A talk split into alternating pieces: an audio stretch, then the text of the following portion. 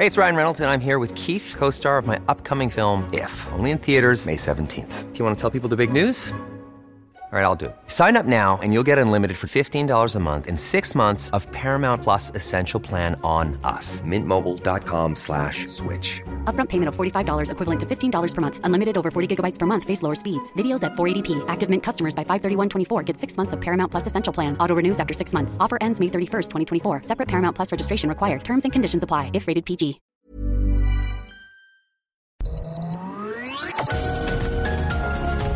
Heraldo Media Group presenta Sergio Sarmiento y Lupita Juárez. Información veraz y oportuna con un toque personal y humano. Por El Heraldo Radio, donde la H suena y ahora también se escucha.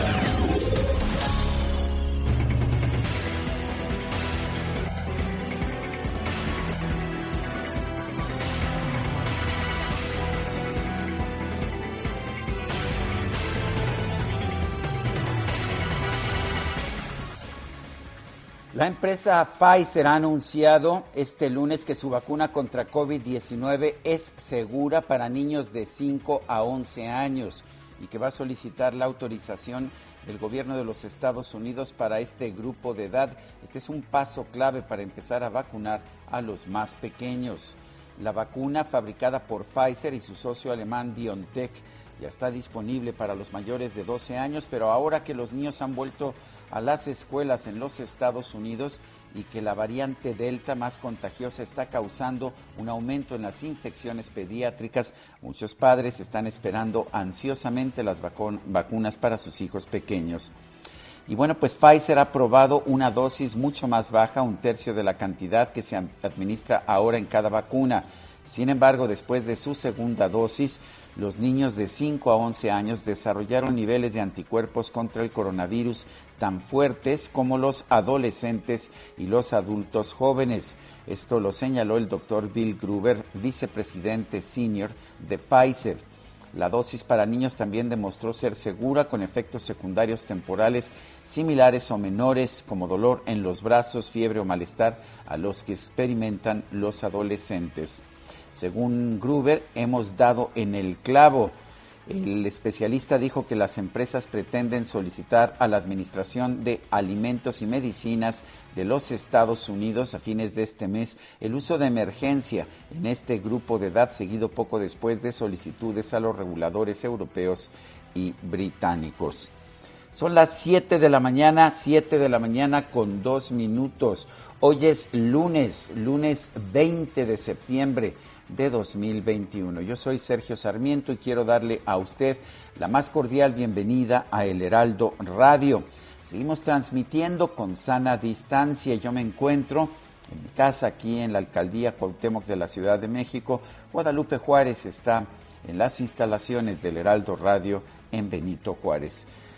Pues mi queridísima Lupita Juárez, ¿cómo estás? Buenos días, ¿qué nos tienes esta mañana? Hola, ¿qué tal? Sergio Sarmiento, qué gusto saludarte. Muy buenos días amigos, bienvenidos a la información. Ya empezando la semana, ¿qué tal? ¿Cómo están? ¿Cómo amanecieron? ¿Cómo les fue el día de ayer con este simulacro? ¿Participaron o no participaron? Ojalá que sí, para que sepamos todos cómo actuar, por supuesto. Ayer estuvimos conmemorando, eh, recordando momentos eh, duros, difíciles en México los temblores del 85 y también de, mil, de, de 2017. Qué duro, qué difícil, pero bueno, tenemos que saber qué hacer, cómo reaccionar y el día de ayer, pues esta, esta situación que, que se registró, donde la alarma ya sabe suena con un diferente tono, en fin, pues así estuvieron las cosas y nos da gusto recibirlos, recibirlos con muchísima información. Pensaría uno que el fin de semana estuvo tranquilo, pero no, hay muchas cosas que compartir con ustedes, entre ellas la reunión de la CELAC en México, entre diferencias políticas e ideológicas, los representantes de 18 países de América Latina y el Caribe dieron comienzo a esta reunión de la Comunidad de Estados Latinoamericanos y Caribeños celebrada el sábado aquí en la Ciudad de México. Y bueno, parecía que todo iba a estar medio tranquilón, pero no. Fuertes palabras y críticas intercambiaron este sábado algunos mandatarios latinoamericanos durante una reunión multilateral en la Ciudad de México, cuando pues se pensaba que no iba a venir el presidente de Venezuela. ¿Qué tal? ¿Cómo? Eh, de pronto dijo, no, bueno, es que de último momento se determinó que iba a estar yo por acá.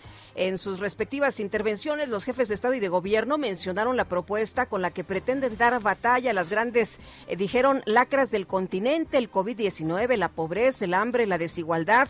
La referencia explícita y polémica al tema la hizo el representante de Cuba, Miguel Díaz Canel, quien dijo que el bloqueo de Estados Unidos ha recrudecido de manera deliberada y oportunista en condiciones de pandemia, a pesar de ser condenado por décadas por la mayoría de la comunidad internacional. El presidente de Uruguay, Luis Lacalle, expresó que se ve gravemente lo que ocurre en Cuba, refiriéndose a la represión a la que son sometidos los habitantes de aquel país. Luis Lacalle aclaró que su presencia en la cumbre de la CELAC no significaba que fuera complaciente con algunos gobiernos. Eh, Lacalle dijo que cuando uno ve que en determinados países no hay una democracia plena, no se respeta la separación de poderes, desde el poder se usa el aparato represor para callar protestas y encarcelar opositores, no se respetan los derechos humanos. Debemos decir con preocupación que vemos gravemente lo que ocurre en Cuba, en Nicaragua y en Venezuela. Miguel Díaz Canel, el presidente de Cuba, pues respondió que los comentarios de la calle mostraban su desconocimiento de la realidad.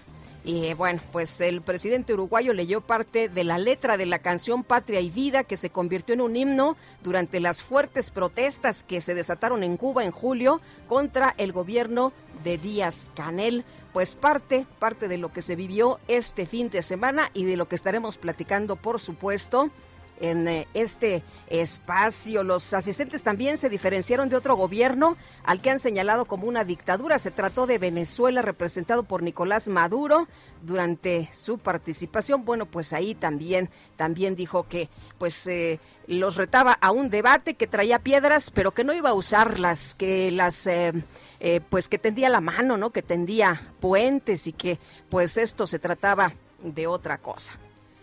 Bueno, y rápidamente, allá en Oaxaca, donde se encuentra el presidente Andrés Manuel López Obrador, un grupo de trabajadores de comercio exterior han interceptado al presidente momentos antes de su llegada a la vigésima octava zona militar, donde está la mesa de seguridad y la conferencia de prensa. Karina García, cuéntanos.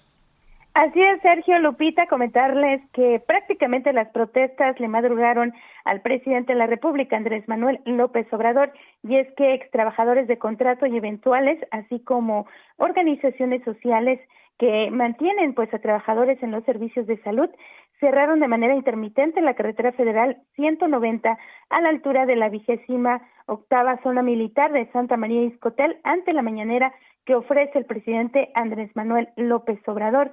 Desde ayer, el mandatario federal arrancó con una gira de trabajo por la región del Istmo de Tehuantepec, en donde supervisó una serie de obras y en donde también fue abordado por los afectados del sector y se comprometió a dar solución al tema. Yo soy su padrino y les ayudaré. Tengan confianza, dijo en su momento Andrés Manuel López Obrador. Y es que desde las cinco de esta de este día, de la mañana, ex trabajadores de los servicios de salud arribaron al lugar y eh, pues hasta el momento no se les ha dado respuesta. Sin embargo, fue abordado el presidente por estos ex trabajadores que forman parte de más de tres mil que han sido despedidos desde la semana pasada y que desafortunadamente pues han dejado sin servicios de salud a cientos de oaxaqueños y oaxaqueñas. Es el reporte. Karina, gracias. Gracias, buenos días. Son las 7 de la mañana con 8 minutos.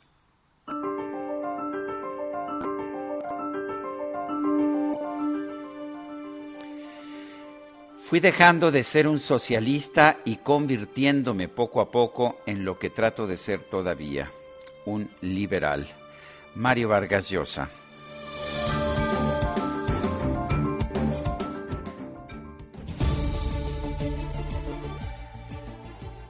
Bueno, y las preguntas, ya sabe usted que nos gusta preguntar a mucha gente que nos escucha, pues le gusta responder a nuestras preguntas. Este viernes pasado pregunté precisamente aquí en este espacio, ¿debe Estados Unidos retirar el embargo económico a Cuba como pide AMLO? Nos dice que sí 21%, que no 65.4%, quién sabe 13.6%. Recibimos 9.464 participaciones. La que sigue, por favor. Mm, claro que sí, mi querido DJ Kike. Esta mañana ya puse en mi cuenta personal de Twitter la siguiente pregunta. Mi cuenta personal de Twitter es arroba Sergio Sarmiento. ¿Piensa usted que la reunión cumbre de la CELAC en México fue un éxito?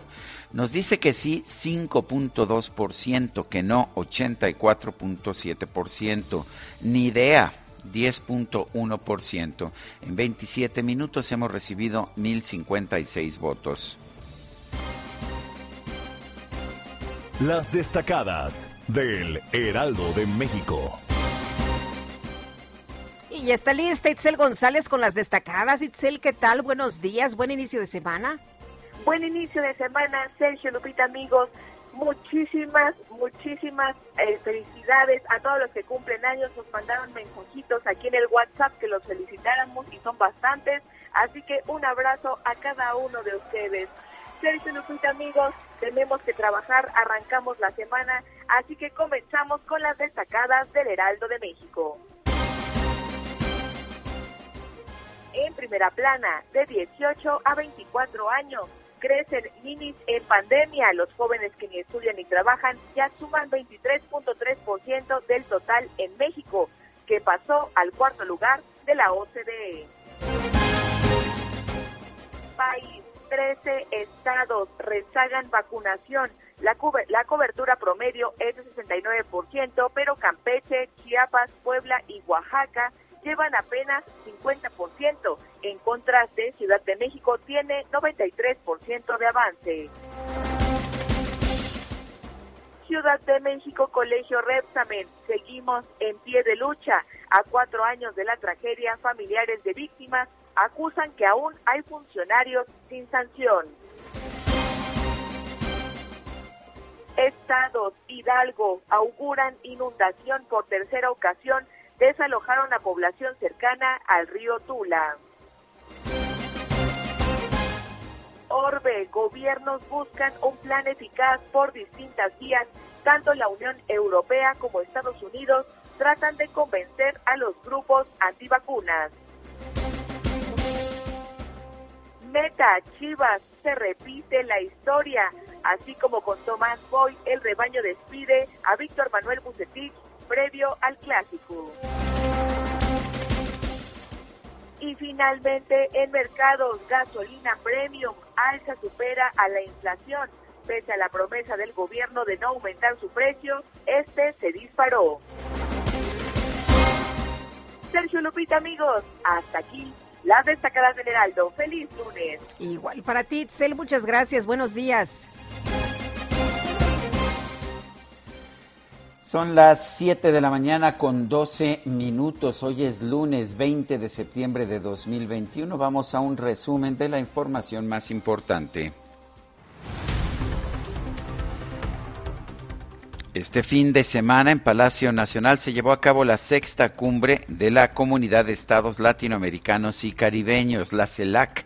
El presidente López Obrador pidió buscar un acuerdo con Estados Unidos y Canadá para impulsar el mercado interno del continente y terminar con la política de bloqueos. Junto con Estados Unidos y Canadá construyamos un acuerdo y firmemos un tratado para fortalecer el mercado interno de nuestro continente que en la actualidad es deficitario en relación con Europa y sobre todo con respecto a Asia.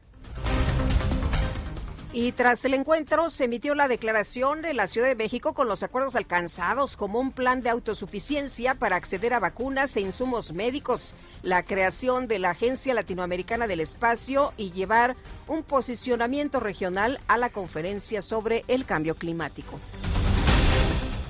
Bueno, pues ah, no era precisamente el objetivo que se esperaba. Se había dicho que la CELAC podría convertirse en una pues un sustituto de la OEA para resolver conflictos en el continente americano. Al final no se consideró siquiera. Bueno, y esto porque hubo diferencias graves entre los participantes. El presidente de Uruguay, Luis Lacalle, denunció que en algunos países de la CELAC como Cuba, Nicaragua y Venezuela no hay democracia, una democracia plena por lo menos. Y por eso participar de este foro no significa ser complaciente, señor presidente. Y por supuesto con el respeto debido, cuando uno ve que en determinados países no hay una democracia plena, cuando no se respeta la separación de poderes, cuando desde el poder se usa el aparato represor para callar las protestas, cuando se encarcelan opositores, cuando no se respetan los derechos humanos, nosotros en esta voz tranquila pero firme debemos decir con preocupación que vemos gravemente lo que ocurre en Cuba, en Nicaragua y en Venezuela.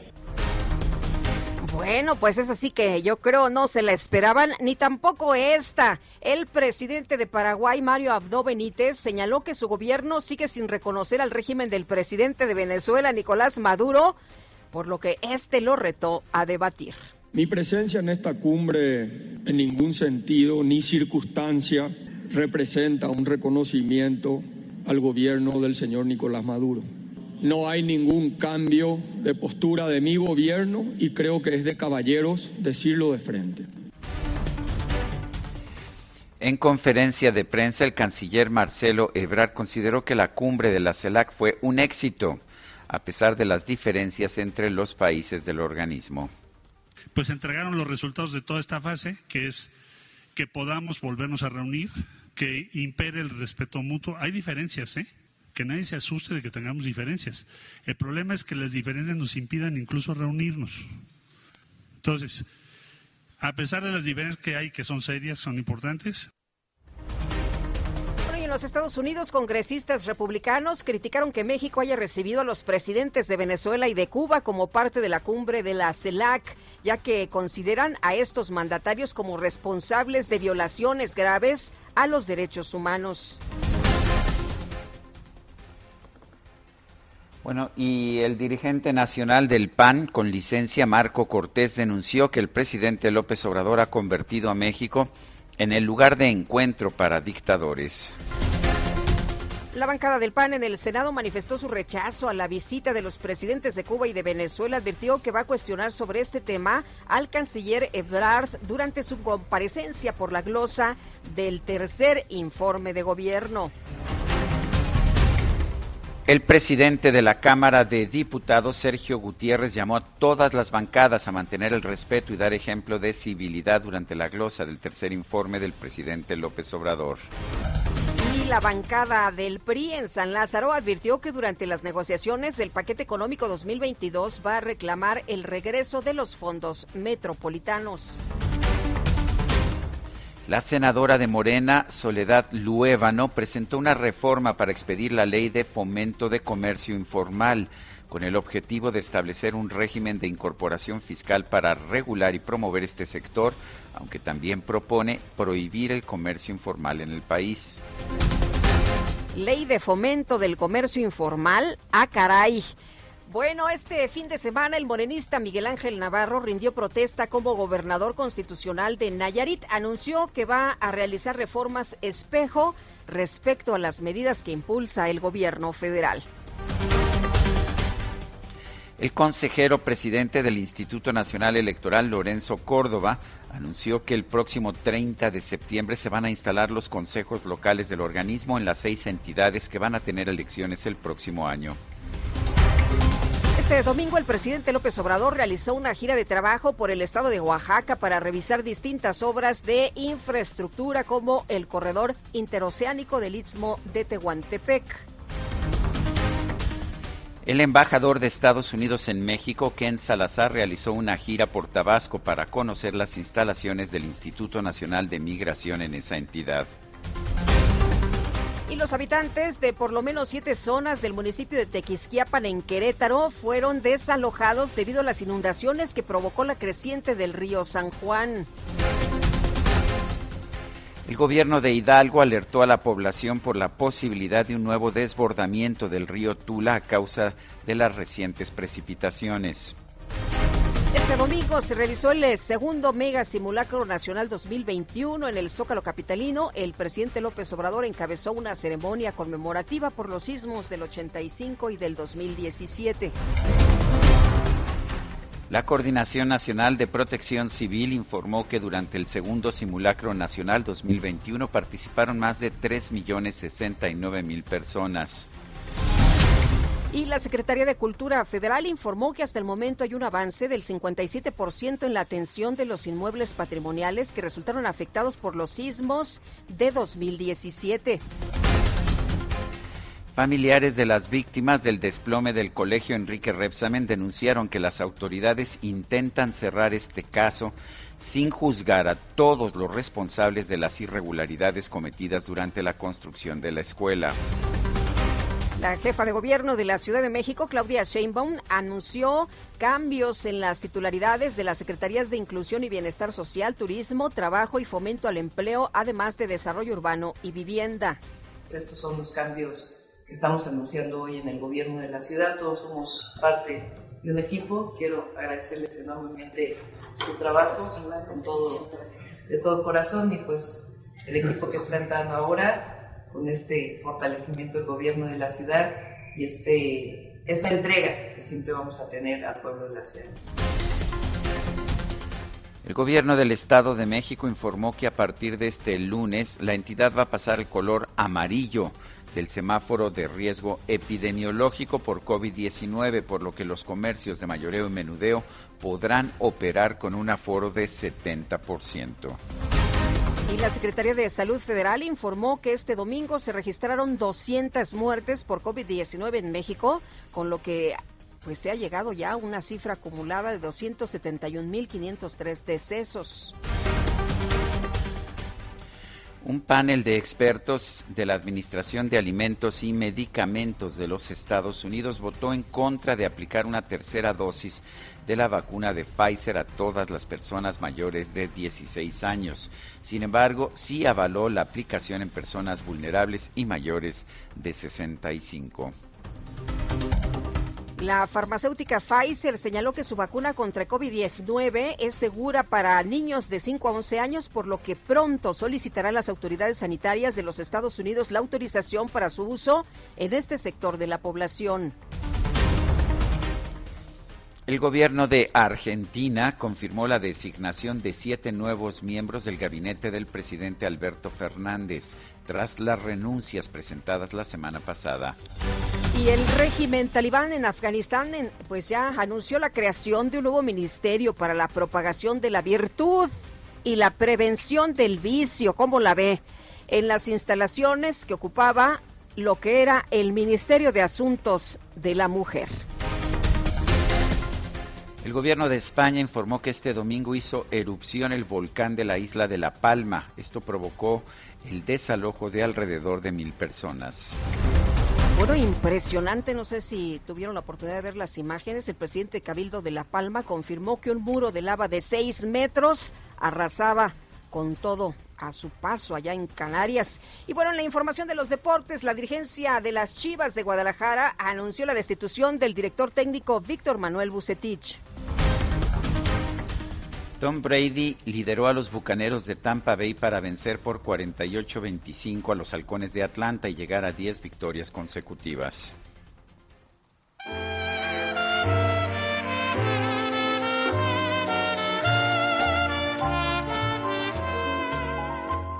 bonita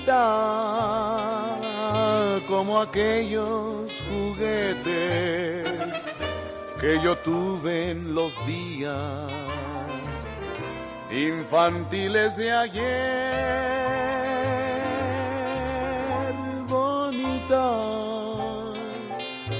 como el beso robado, como el llanto llorado por un hondo placer. La sinceridad Nació el 19 de septiembre de 1915, un personaje que dejó huella, una huella profunda en el colectivo, en el pensamiento colectivo de los mexicanos. Germán Valdés Tintán, cómico, pero también un cantante, un cantante realmente entrañable. Interpretaba canciones como esta, bonita de sufrir tu Hoy lo vamos a estar escuchando y recordando, si te parece bien, Guadalupe, que sé que lo admiras profundamente. A mí me encanta, por supuesto, y la verdad esta de bonita me gusta mucho. Me la puso aquí el Kiki. Ah, qué bueno.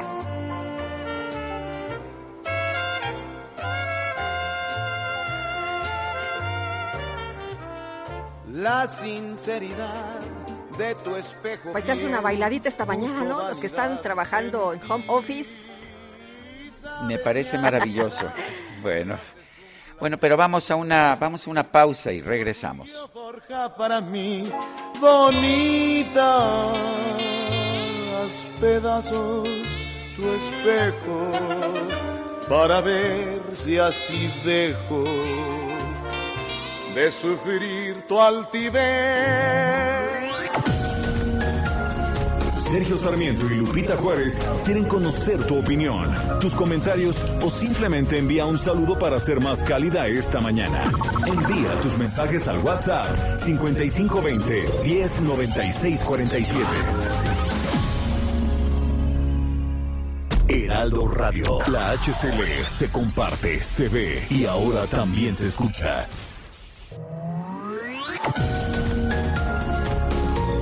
Continuamos con Sergio Sarmiento y Lupita Juárez por El Heraldo Radio.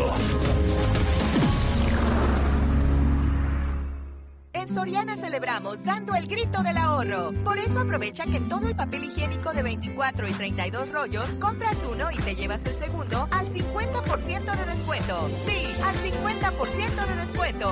Soriana, la de todos los mexicanos. Solo septiembre 20. Aplica restricciones. Aplica en Hiper y Super. El 20 de septiembre se conmemora el Día de la Libertad de Expresión de Pensamiento. La elección de esta fecha tiene su origen por el 20 de septiembre de 1870, donde las fuerzas patrióticas italianas y los garibaldinos protagonizaron el célebre episodio de la brecha de la Porta Pía en Roma y derrotaron a las fuerzas del Vaticano aliadas al Imperio francés. Este día significó la caída definitiva del poder temporal del papado y de sus regímenes políticos de derecho divino y un gran triunfo para las fuerzas democráticas, republicanas y secularizantes del mundo. Simbólicamente, también significó entonces la derrota del dogmatismo, del oscurantismo y la esperanza del renacimiento de la luz, que representa el triunfo de la razón y de la libertad de conciencia. Según Amnistía Internacional, en el mundo entero hay personas que son acosadas y encarceladas por ejercer su derecho a la libertad de expresión pero todo el mundo tiene derecho a buscar, recibir y difundir información e ideas sin temor o injerencias. Este derecho es importante para el desarrollo personal y la dignidad de cada persona, y es fundamental para el disfrute de otros derechos humanos. Bueno, princesita, te lo voy a explicar. Todos quieren ser ya gatos jazz porque ellos son de los que más saben par Cierto, todos quieren ya tocar el felino jazz. La música suave quedó atrás. Como el vals y el tango. Escuche un buen jazz, no ambiciona uno más. Ritmo sabrosón y a cuadrillas no hay porque en la actualidad impera el jazz. Hay muchos que son solo burda imitación. Pues solo saben ruido hacer sin coordinación. El jazz se debe improvisar. La probadita de música interpretada por Germán Valdés Tintán esto es de otra época, ¿no es así, Guadalupe? Todos quieren ser ya gatos jazz. ¿Quién crees que pidió esta? Oye, pues a mí me gusta mucho y aquí parece que también tiene muchos fans esta de Todos quieren ser ya gatos jazz, que es de aquella, eh, pues ya sabes, eh, narración de los aristogatos, mi querido Sergio. No sé si te acuerdas que antes, bueno, pues las estaciones de radio pasaban cuentos los sábados Y bueno, pues los chavos se reunían y escuchaban en el radio sus cuentos favoritos. ¡Bravo el gato!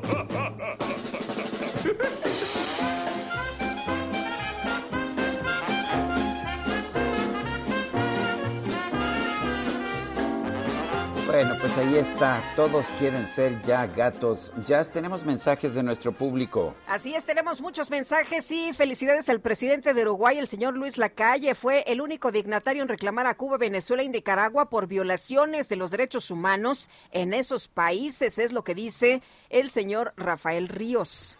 Dice otra persona, qué verdadero problema sacar el certificado de vacunación COVID. Nunca está el Internet donde lo tratas de sacar libre, solo repiten, no se pudo realizar, favor de intentarlo de nuevo más tarde. Y pasan las horas, días, igual no se puede, favor de difundir en su programa. Gracias y saludos, Gerardo Porras. Eh, dice Patricia, hola, buen día Sergio Lupita, espero que muy bien. Acá en Tequisquiapan se ha inundado todo el pueblo, pues la presa se desbordó, ha llovido bastante, desalojaron a mucha gente y rescataron perros. Nosotros, afortunadamente, todo bien, pues estamos en un fraccionamiento a siete kilómetros del pueblo. Saludos afectuosos, es lo que nos dice Patricia.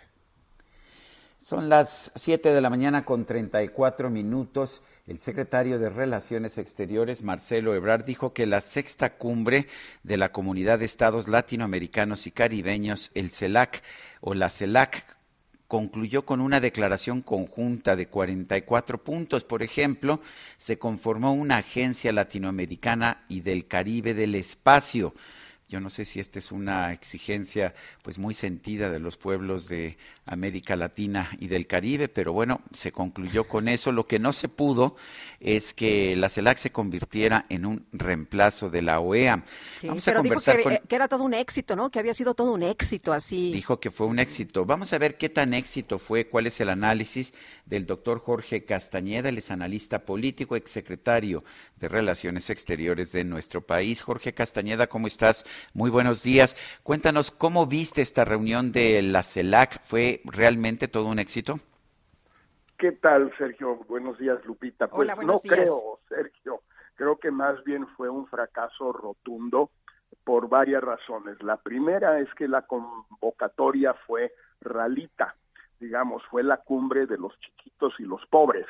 Los grandes no llegaron, Brasil, Argentina, Colombia, los tres países más grandes de América Latina, exceptuando a México, desde luego, simplemente no vinieron por distintas razones. Y el más rico, Chile, tampoco fue. Entonces, pues cumbre de chiquitos y de pobres. Eh, segundo, lo que el propio Ebrard dijo en Washington el 9 de septiembre, que era el objetivo o uno de los objetivos, a saber, empezar con la construcción de una alternativa a la OEA a través de CELAC, ni siquiera se mencionan esos 44 eternos puntos de retóricos sin ningún contenido, eh, porque nunca hubo los votos, pero además por una cosa de, un poco aberrante, Sergio, eh, la carta de la OEA, la carta de Bogotá de 1948 es muy clara. Eh, para salirse de la OEA se necesita dar un aviso de dos años, punto. Se puede, puede quedar uno suspendido de la OEA si se le aplica a un país el artículo 21 de la Carta Democrática Interamericana. Pero si tú te quieres salir, tienes que dar un aviso de dos años, que es lo que existe en casi todas las convenciones internacionales, ¿eh? de la ONU, de los acuerdos de París, en fin, etcétera. Nunca iba a ser posible eso, no había la menor posibilidad de que eso sucediera. Me extrañó que comentaristas normalmente muy sagaces, muy bien informados como eh, Salvador García Soto haya pensado que esto era viable o también los jóvenes de la política online que decidieron que iban a sacar al Magro, a Luis Almagro, el secretario general de la OEA. No había ninguna posibilidad de que eso sucediera eh, y por, por supuesto ninguna de las dos cosas sucedieron. Entonces también en este sentido eh, fue eh, un fracaso, fracaso de convocatoria, fracaso de los dos disque objetivos que había. Y por último, Sergio, también esta cosa chistosa, un poco, pues, no sé, entre ingenua, quiere el presidente López Obrador crear una Unión Americana como una Unión Europea, es decir, una organización esencialmente económica la Unión Europea es bien sabido, Sergio, que sucede a la Comunidad Económica Europea, que a su vez sucede al Mercado Común Europeo del Tratado de Roma de 1958, es una organización básicamente de libre comercio, de libre circulación de bienes, servicios y capital de trabajo en, dentro de sus fronteras. presidente López Obrador quiere hacer eso con Estados Unidos y Canadá y América Latina, lo dijo. Muy bien. Eso es lo que propuso el presidente Clinton en 1994 en Miami en la Cumbre de las Américas y que volvió a proponer Bush en la Cumbre de Quebec en 2001. Es lo que se llegó a llamar el ALCA, la Asociación de Libre Comercio de las Américas, que fue combatido a muerte por Hugo Chávez, por Lula y por Néstor Kirchner hasta que finalmente la tumbaron en la cumbre de las Américas de Mar del Plata en Argentina en 2005. Se puede estar a favor del ALCA o en contra. Las dos posiciones tenían sentido. un poco aberrante es que el Obrador quiera rehacer el ALCA sin saber ni siquiera que ya se intentó y ya fracasó.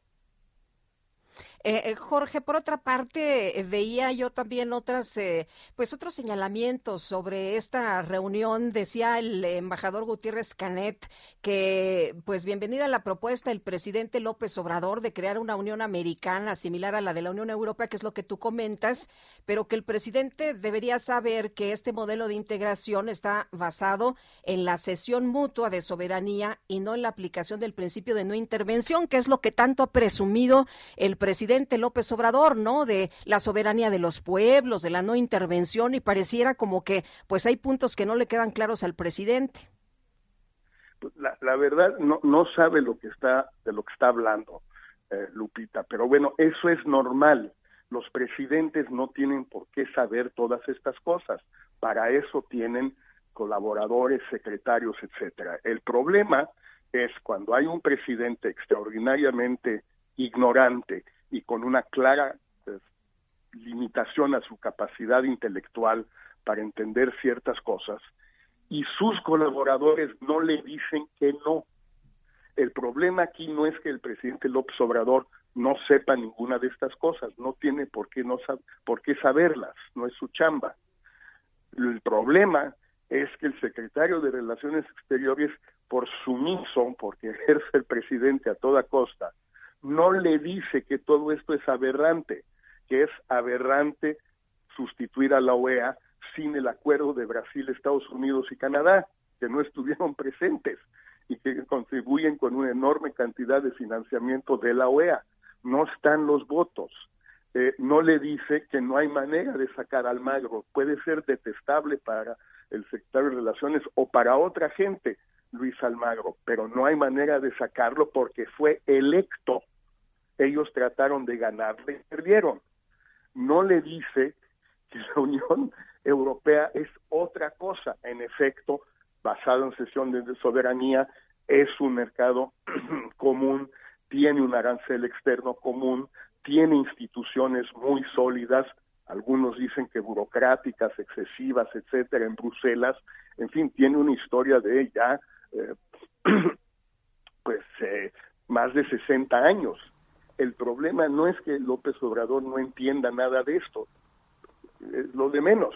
El problema es que tiene un secretario de Relaciones que no se lo dice, que se somete sistemáticamente a todas las ocurrencias que se, se le ocurren al presidente.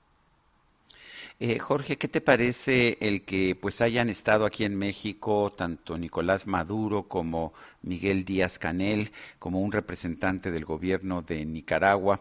Eh, ¿Le quita lustre a lo que fue la reunión de la CELAC o, refleja la apertura que tiene México, incluso ante gobiernos no democráticos? Bueno, mira, si ya que vas a hacer eh, buscas activamente y consigues la presidencia pro tempore de la de la CELAC, pues tienes que invitar a todos. Es lo que pasa también cuando quieres ser sede de una organización, de una asamblea de la OEA o de la ONU, etcétera. Pues eso, eso sí sucede, ¿no? Eh, entonces tienes que invitarlos a todos. Lo que no se entiende es por qué había que invitar a Díaz Canel a ser el orador y el primer orador en la historia extranjero en el desfile de la independencia el 16 de septiembre. Esa es la parte que no se entiende. Eso era completamente innecesario. Por ese tipo de cosas, Sergio, nunca ningún presidente de México, después de López Mateos en 1960, había invitado a la Ciudad de México, a la capital, a Palacio, al Zócalo, ni a Fidel Castro, ni a Raúl Castro en una visita bilateral. Nunca vinieron a México. Fueron a las cumbres iberoamericanas o a las tomas de posesión, pero nunca en visita ninguno de los dos a la, a la Ciudad de México. ¿Por qué? Porque todos los presidentes, desde el propio López Mateos, sabían que se te salen del huacal, Sergio. Empiezan a dar discursos en la plaza pública, empiezan a ir a la universidad, empiezan a ir a distintos lugares de la República, a buscar doctorados honoris causa, a tener a ir a manifestaciones y nadie quería desde López Mateos hasta Enrique Peña Nieto, nadie quería que eso sucediera, por eso nunca fueron invitados. El riesgo de que Díaz Canel hiciera eso es pequeño. Ya vimos ayer que si un gran orador, alguien con una gran agilidad de espíritu, no es. Eso lo vimos pero en fin, nunca se había hecho. Eso es lo que está, lo que es raro en todo esto. Invitarlos a la CELAC, a Maduro incluso, pues es inevitable. ¿no? Si, si, eres de ahí, pues los tienes que invitar, no te queda de otra. Pues eh, Jorge Castañeda, como siempre, gracias por conversar con nosotros. Un fuerte abrazo. Un abrazo para ustedes, Sergio, Lupita. En Soriana celebramos dando el grito del ahorro. Aprovecha que en todos los desodorantes en aerosol Nivea compras uno y te llevas el segundo al 50% de descuento. Y en todas las sábanas y edredones, 25% de descuento. Soriana, la de todos los mexicanos. Solo septiembre 20. Aplica restricciones, excepto franela. Aplica en Hiper y Super. Bueno, pues el Departamento de Seguridad Nacional de los Estados Unidos anunció que prepara la devolución a Haití de un gran número de solicitantes de asilo que durante los últimos días se han reunido en la frontera de Texas. Willer Metelus es presidente del Comité Ciudadano en Defensa de los Naturalizados y Afroamericanos, a quien saludamos con mucho gusto esta mañana. Y Willer, eh, ¿qué piensa usted de esta situación? ¿Qué piensa usted de lo que pues está preparando de este anuncio de Estados Unidos de regresar a este número importante de solicitantes de asilo? Eh, muy eh, preocupante por la decisión que tomó el gobierno de Estados Unidos eh, para deportar a los emigrantes haitianos eh, varados en el puente del río Bravo. Ya tenemos información, ayer deportaron a 272 migrantes haitianos. Me parece es una decisión uh, equivocada por parte del presidente Joe Biden Estamos hablando de Haití, uno de los países más pobres en el mundo y aparte en plena crisis económica y política y social que está viviendo ese país eh, caribeño por lo que acabo de pasar el 14 de agosto, lo del sismo, es algo muy preocupante y aparte de eso, por la forma como ellos están viviendo en el río, en un, lo es un campo de concentración, casi no hay vida para los eh, migrantes haitianos. Yo creo que hay crítica fuerte a nivel internacional. Estamos hablando de Estados Unidos, es una potencial mundial. Solamente hay 13.000 migrantes eh, haitianos eh, en el puente del Río Bravo, Estados Unidos tiene capacidad para apoyar a nuestros hermanos inmigrantes eh, haitianos. Eh, imágenes que están saliendo hoy en día en Río Bravo está afectando la imagen de Estados Unidos eh, a nivel internacional. La gente está sufriendo mucho, niños, mujeres embarazadas. Ellos salieron de Haití, no por gusto, por problema económico y también por la violencia Estados Unidos tiene una deuda histórica con el pueblo de Haití. Si tomamos eh, los siglos pasados, muchos haitianos lucharon por la independencia de Estados Unidos en la batalla de Luisiana. Es el momento para que Estados Unidos pagara dicha deuda a Haití. Deportar haitianos hoy en día es un crimen de odio. Eh, ¿Qué, pasará con los haitianos que hay en México? ¿Qué pasará con los que pues sean deportados a nuestro país? ¿A qué, qué, tipo de actitud estamos viendo por parte del gobierno de México? Eh, eh, la verdad, don Sergio, gracias por la entrevista. En la realidad, México deja de ser un país solidario. Hoy en día hay más de 30 mil hermanos migrantes varados en la frontera sur. Ellos están viviendo en condiciones eh, infrahumanas. Recordamos muy bien el presidente López Obrador cuando fue candidato a la presidencia, les dijo que les iba a dar visa libre tránsito y que en la frontera norte había mucho fuentes de trabajo. Pero hoy en día los haitianos están viviendo en condiciones infrahumanas, no están recibiendo ninguna ayuda por parte del gobierno mexicano. Lo que estamos viendo es la brutalidad de la Guardia Nacional y los agentes de migración a nuestros hermanos migrantes eh, haitianos. Ellos hicieron su solicitud por parte de la Comar, la Comisión Mexicana de Ayuda para los Refugiados, y la Comar no tiene capacidad realmente para resolver la situación de los migrantes haitianos. Ahora la Comar no está funcionando.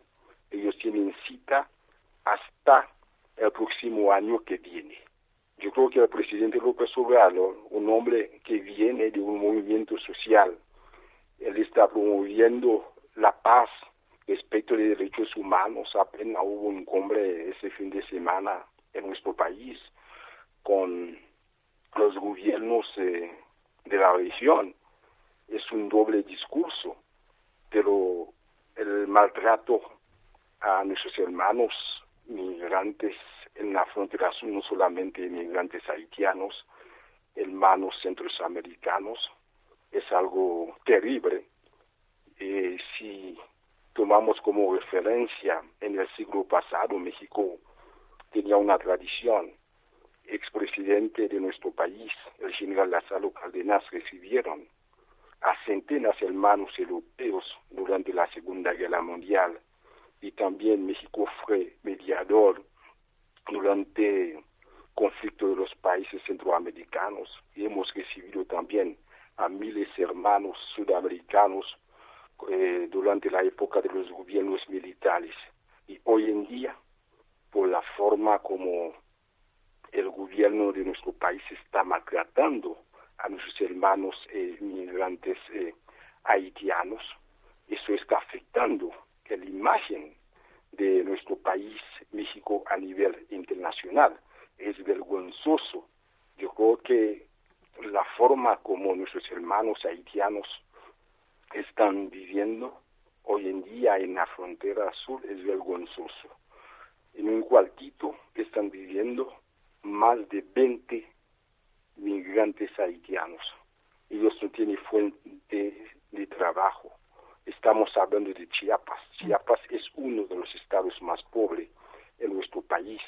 Hay bastante violencia en Tapachula, y también hay crisis eh, económica en nuestro país porque si no hay fuente de trabajo para nuestros hermanos mexicanos, menos para ellos.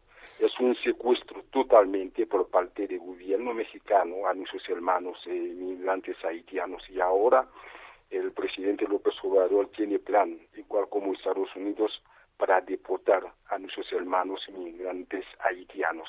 Hace dos semanas mandó un barco para ayudar a nuestros hermanos haitianos por lo del sismo y aquí en México él está maltratando a nuestros hermanos migrantes haitianos como animales con su Guardia Nacional. La Guardia Nacional surge, yo creo que para ayudar al pueblo mexicano que están sufriendo violencia por crimen organizado. Los migrantes haitianos no representan amenaza a nuestros hermanos mexicanos. Ellos deben tener un trato digno como seres humanos. Hoy en día, la imagen de México está afectando a nivel internacional. Nosotros no estamos de acuerdo con deportación de migrantes haitianos en Haití. Hoy en día Haití no tiene capacidad para recibir sus connacionales, igual como México. Sí, pues, Lupita. Wilner, te agradecemos que, que, platiques con nosotros de esta situación, de lo que ves tú sobre pues las decisiones tanto en Estados Unidos como en México y ojalá que podamos seguir teniendo contacto. Muchas gracias, muy buenos días. Es Wilner Metelus, presidente del Comité Ciudadano en Defensa de los Naturalizados y Afroamericanos. En Soriana celebramos dando el grito del ahorro. Aprovecha un 30% de descuento en ropa interior de caballero marca Saga, Dunlop y Playboy. Y en toda la ropa interior para niños y niñas, 25% de descuento. Soriana, la de todos los mexicanos. Solo septiembre 20. Aplican restricciones. Aplica en Hiper. Ya basta más.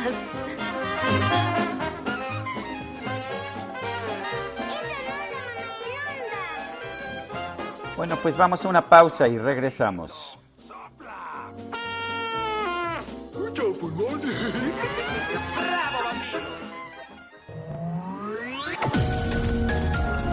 Sergio Sarmiento y Lupita Juárez quieren conocer tu opinión, tus comentarios o simplemente envía un saludo para ser más cálida esta mañana.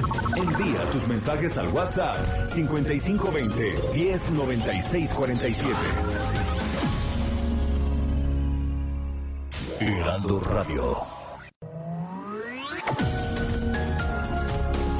Continuamos con Sergio Sarmiento y Lupita Juárez por El Heraldo Radio.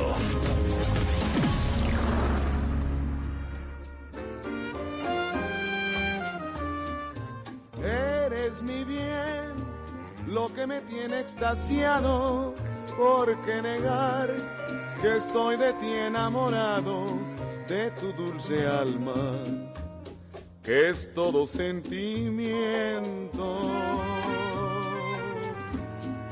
De esos ojazos negros, de un raro fulgor que me dominan e incitan al amor. Eres un encanto, eres una flor. Dios dice que la gloria está en el cielo, que es de los mortales el consuelo al morir. Bendito Dios, porque al tenerte yo en vida, no necesito ir al cielo tisú, si alma mía la gloria eres tú. este también uno de los clásicos, mi querida Guadalupe, la gloria eres tú. Estamos recordando a Germán Valdés Tintán.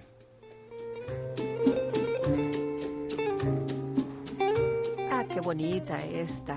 El Kike y yo ya estamos bailando, ¿eh?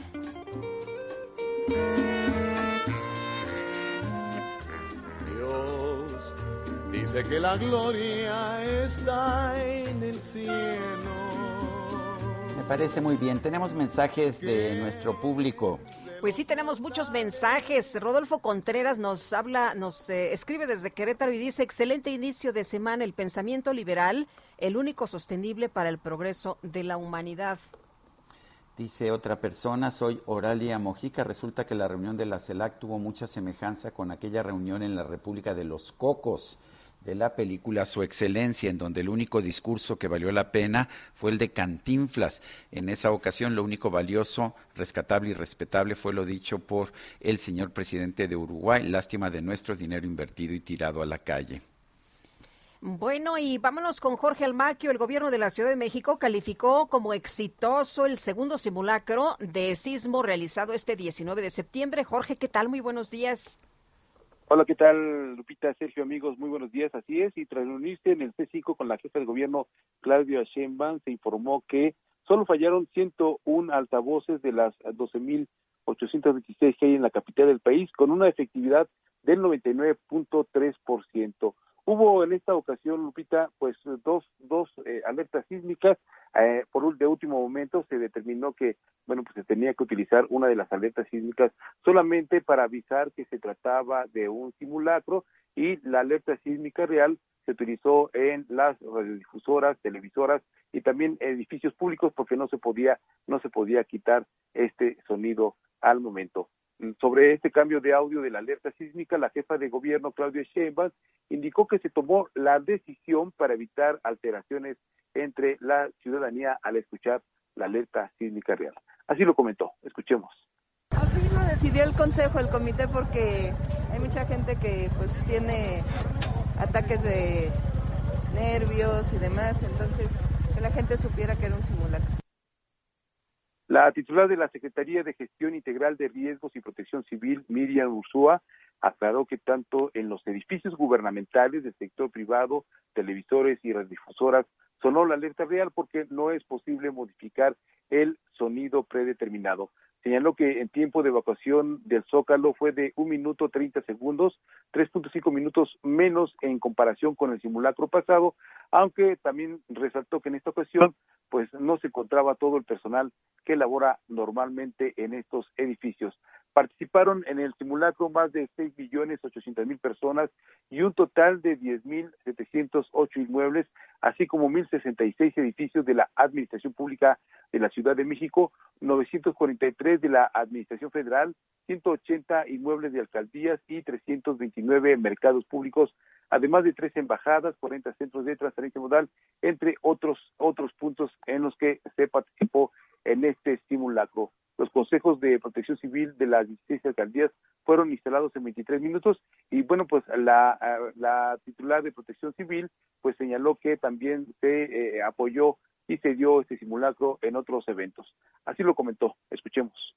En las sedes vacunadoras de este domingo se pidió a las personas replegarse mientras ocurría el ejercicio de prevención. Una vez concluido, se continuó con la vacunación sin ningún contratiempo. Durante el paseo dominical Muévete en bici, se invitó a los participantes a detener la marcha, mantener la calma, alejarse de ventanales, muros, postes, árboles, cables y edificios mientras ocurría el simulacro.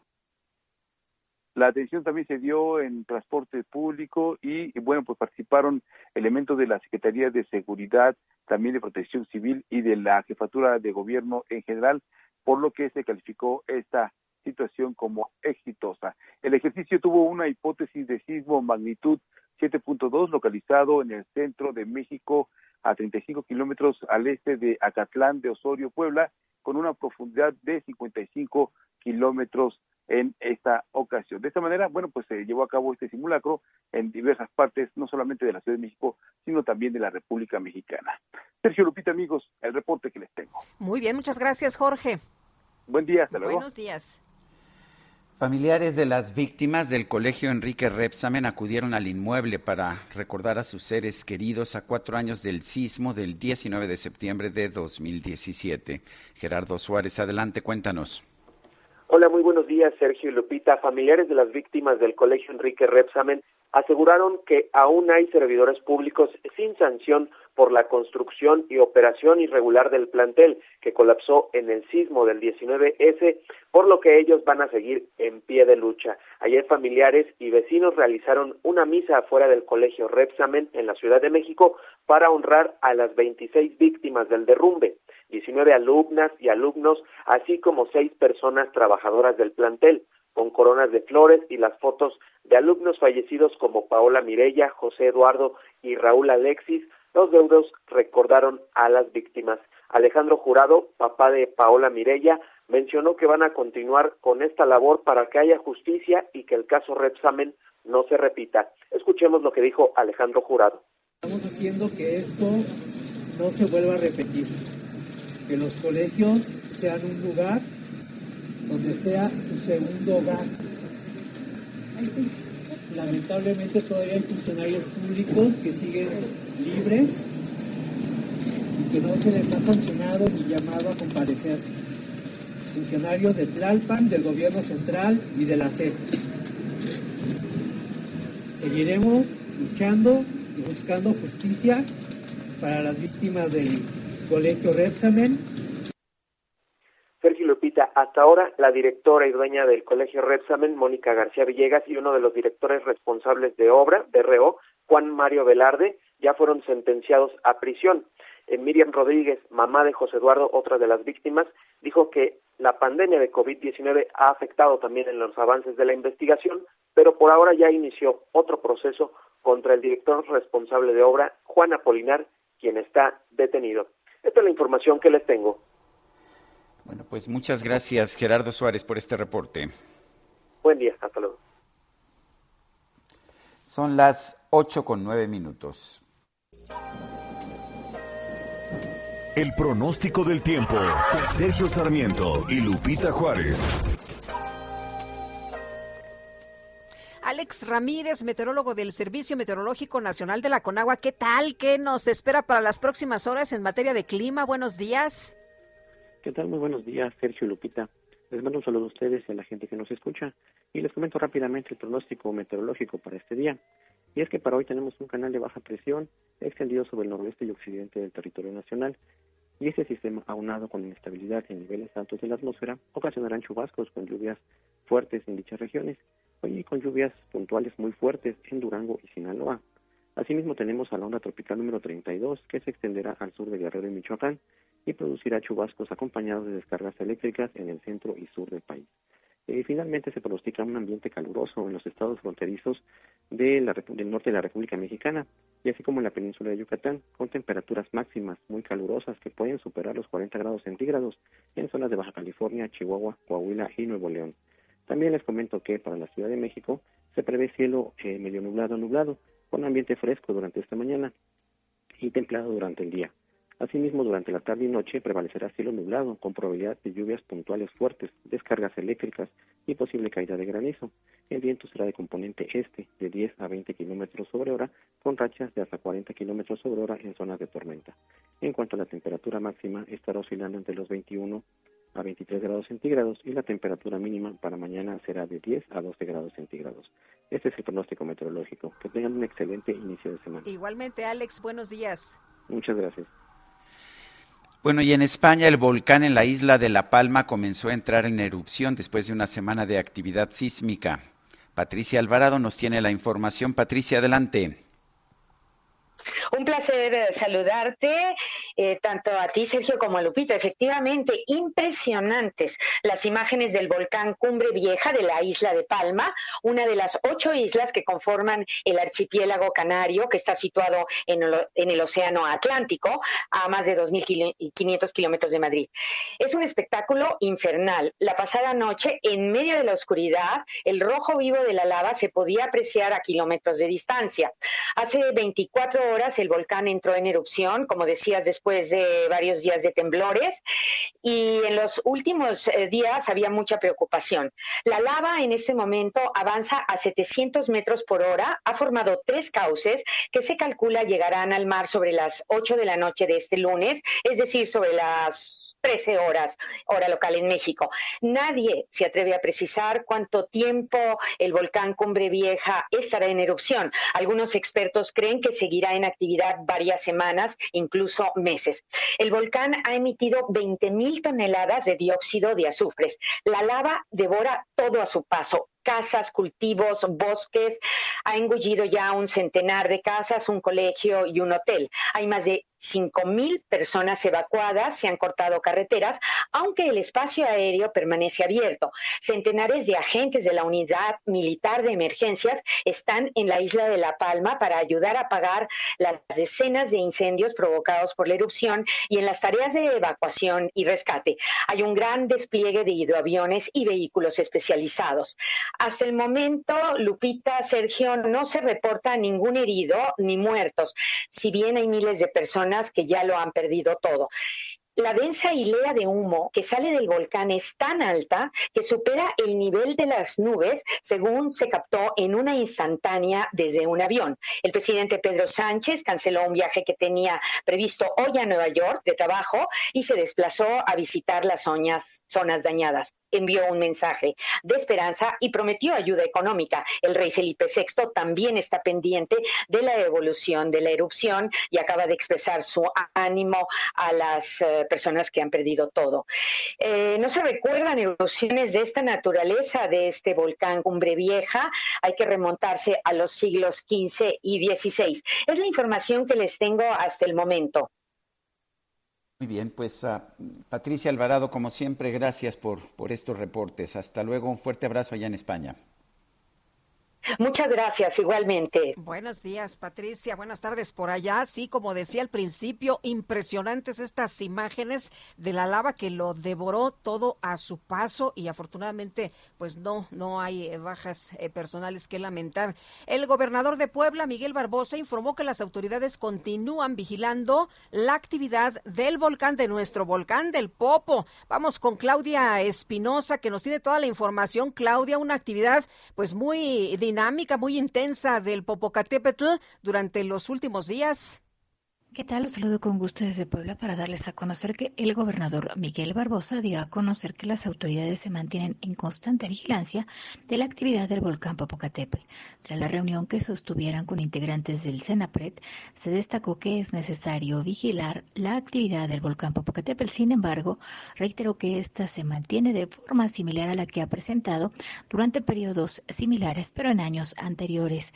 Barbosa Huerta señaló que se trabaja con las autoridades municipales de las entidades que se ubican del lado poblano, además de que se ha hecho un trabajo permanente en el mantenimiento y la reconstrucción de las rutas de evacuación de los caminos poblanos cerca del Coloso.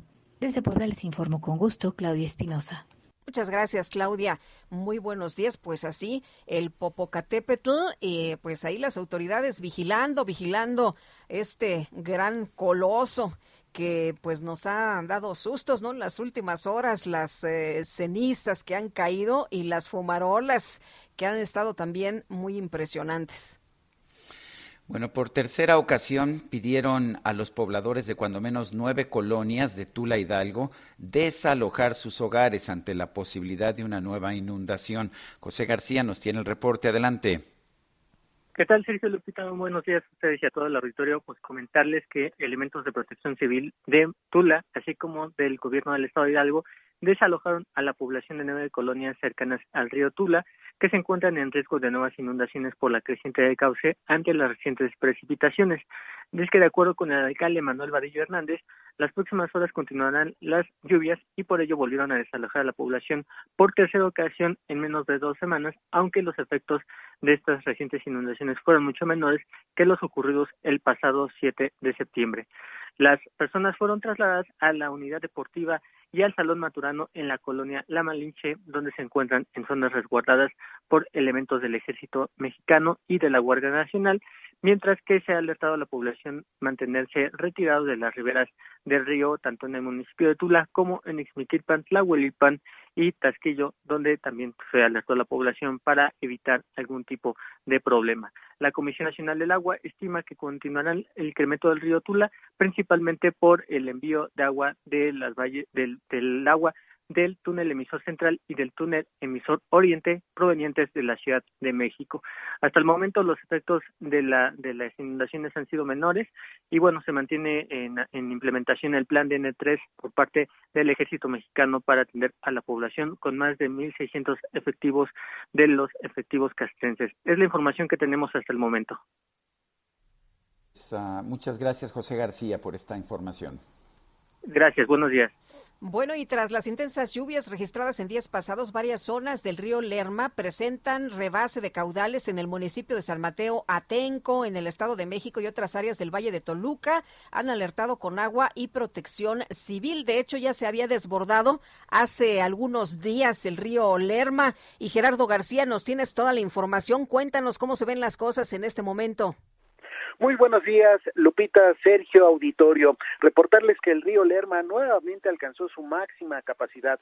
Apenas dos escurrimientos provocaron la incertidumbre entre pobladores y obligó a autoridades de los tres niveles de gobierno, entre ellos la Guardia Nacional, a realizar actividades preventivas. Uno de los derrames se dio en el barrio de Guadalupe, en San Mateo Atenco y San Lucas Tunco, esto en Metepec. En el lugar conocido como Las Tres Cruces, al momento no se reportan daños o inundaciones a viviendas. En este punto llegó una decena de pobladores a pie el día de ayer para conocer presencialmente el nivel crítico de, del afluente que se llenó ante las últimas lluvias registradas en el valle de Toluca, en San Lucas Tunco, esto en el pueblo mágico de Metepec. Hay por lo menos dos bombas drenando canales y una también, también otra maquinaria pesada que ya empezó a obstruir en un eh, puente eh, el paso para formar un dique. En San Gaspar eh, se encostaló la orilla del río Lerma, acción preventiva que la realizó la Guardia Nacional en apoyo a las autoridades de protección civil de San Mateo Atenco y también desde este bordo la ciudadanía aledaña a la comunidad de las Tres Cruces solo ha visitado este lugar y se ha quedado la expectativa del derrame y reconoce que ven el fantasma de hace tres años cuando una inundación arrasó con su patrimonio y también su tranquilidad. Las autoridades de Metepec ya han alertado sobre el riesgo que presenta casi el colapso del río Lerma, también en San Mateo Atenco, también ya han lanzado los mensajes de alerta a la población. Semanas atrás el río Lerma ocasionó inundaciones en la zona norte del estado, en específico en los municipios de Iztlahuaca, Atlacomulco y Temascalcingo el reporte. Gracias, muy buenos días, Gerardo. Buenos días. Bueno, este fin de semana fueron desalojados tres hoteles de Tequisquiapan, en Querétaro. Patricia López Núñez nos explica por qué. Adelante, Patricia. Así es, muy buenos días, buenos días a la audiencia. Pues este fin de semana, bomberos y elementos de protección civil desalojaron estos tres hoteles de Tequisquiapan en los que se encontraban 113 personas, en su mayoría turistas y una familia con dos perros. Eh, hoy se suspendieron las clases, algunas de esas personas tuvieron que ser sacadas en balsas, esto ante las crecientes de los niveles de los cuerpos de agua, debido a las lluvias de los últimos días. Esta mañana el gobernador de Querétaro, Francisco Domínguez Serviendo, ordenó al Gabinete de Seguridad y a todas las áreas de su administración mantenerse atentos y comunicados, sobre todo porque el ejército ya empezó con la aplicación del plan de N3 en los municipios de Tequisquiapan, en San Juan del Río, en Huimilpan y Pedro Escobedo, por las crecientes en todos los cuerpos de aguas como bordos, ríos y presas. En todos ellos se activó el plan de N3. Eh, Domínguez Servín también hizo este llamado a la población del Estado a permanecer atenta a los canales oficiales de comunicación. Y bueno, les comento también que como consecuencia de las lluvias que se mantuvieron durante el fin de semana y esta madrugada, un convoy de la Secretaría de la Defensa Nacional que circulaba por el libramiento norponiente a la altura de kilómetro 24 con dirección a la caseta de peaje de Chichimequillas derrapó por lo mojado del camino y quedaron tres elementos lesionados, ninguno de ellos de gravedad, eh, a los que se trasladó al Hospital General de Querétaro en condiciones estables. Durante esta mañana continuó el cielo nublado en gran parte del territorio estatal, así que todas las unidades de protección civil se mantienen alerta y en comunicación constante. Además, le pidieron a la población estar pendientes de las indicaciones de los cuerpos de emergencia y mantener a mano aquellos papeles que pudieran resultar importantes en caso de tener que desalojar, sobre todo quienes viven cerca de presas y ríos. Esta es la información en Querétaro. Patricia López Núñez, gracias por la información. Muchas gracias.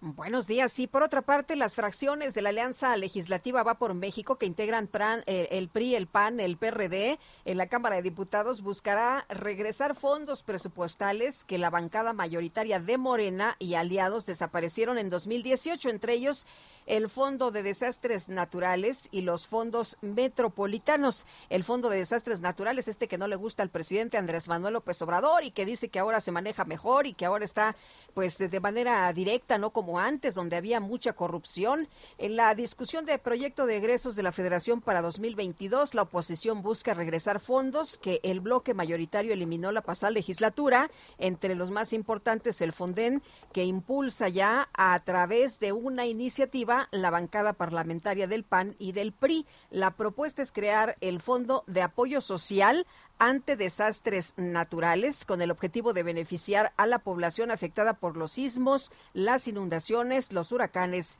y las lluvias. Bueno, vamos a las calles de la Ciudad de México. Alan Rodríguez, adelante. Lupita, Sergio, muy buenos días. Yo me encuentro en estos momentos en el viaducto Miguel Alemán Valdés, a la altura de la calle de Manzanillo, esto es perímetro de la colonia Roma. En carriles centrales de esta vialidad con dirección hacia la zona poniente de la capital se registró la muerte de un hombre aproximadamente 65 años de edad, quien al parecer se lanzó desde un puente peatonal. Por este motivo tenemos una gran complicación a la circulación con dirección hacia la zona de los insurgentes procedentes desde la zona de Congreso de la Unión es bastante la carga. Sin embargo, ya peritos de la Fiscalía General de Justicia de la Ciudad de México acaban de hacer el retiro del cuerpo y han finalizado las diligencias por lo que serán cuestión de unos cuantos minutos cuando se establezca la circulación en esta zona. Por lo pronto, Sergio Lupita es el reporte de vialidad muy afectado con dirección hacia el poniente de la capital. Muy bien, Alan Rodríguez, gracias.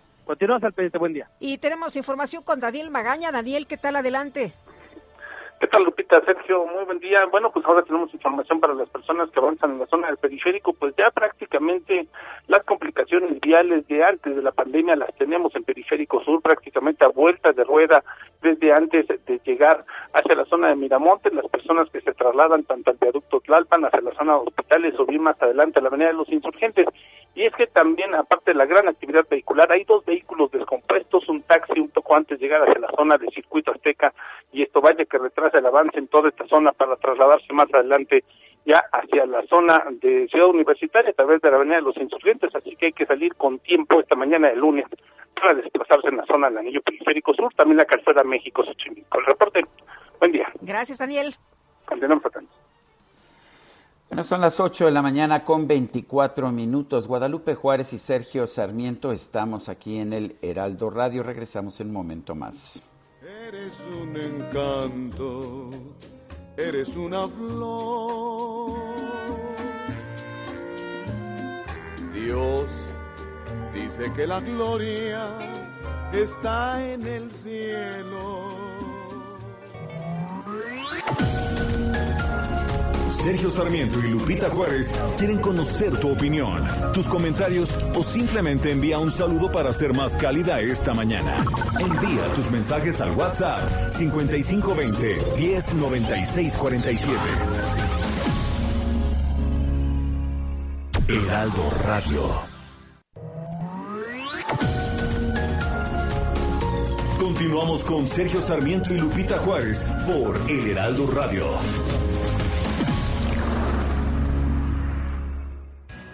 Jaque Mate con Sergio Sarmiento.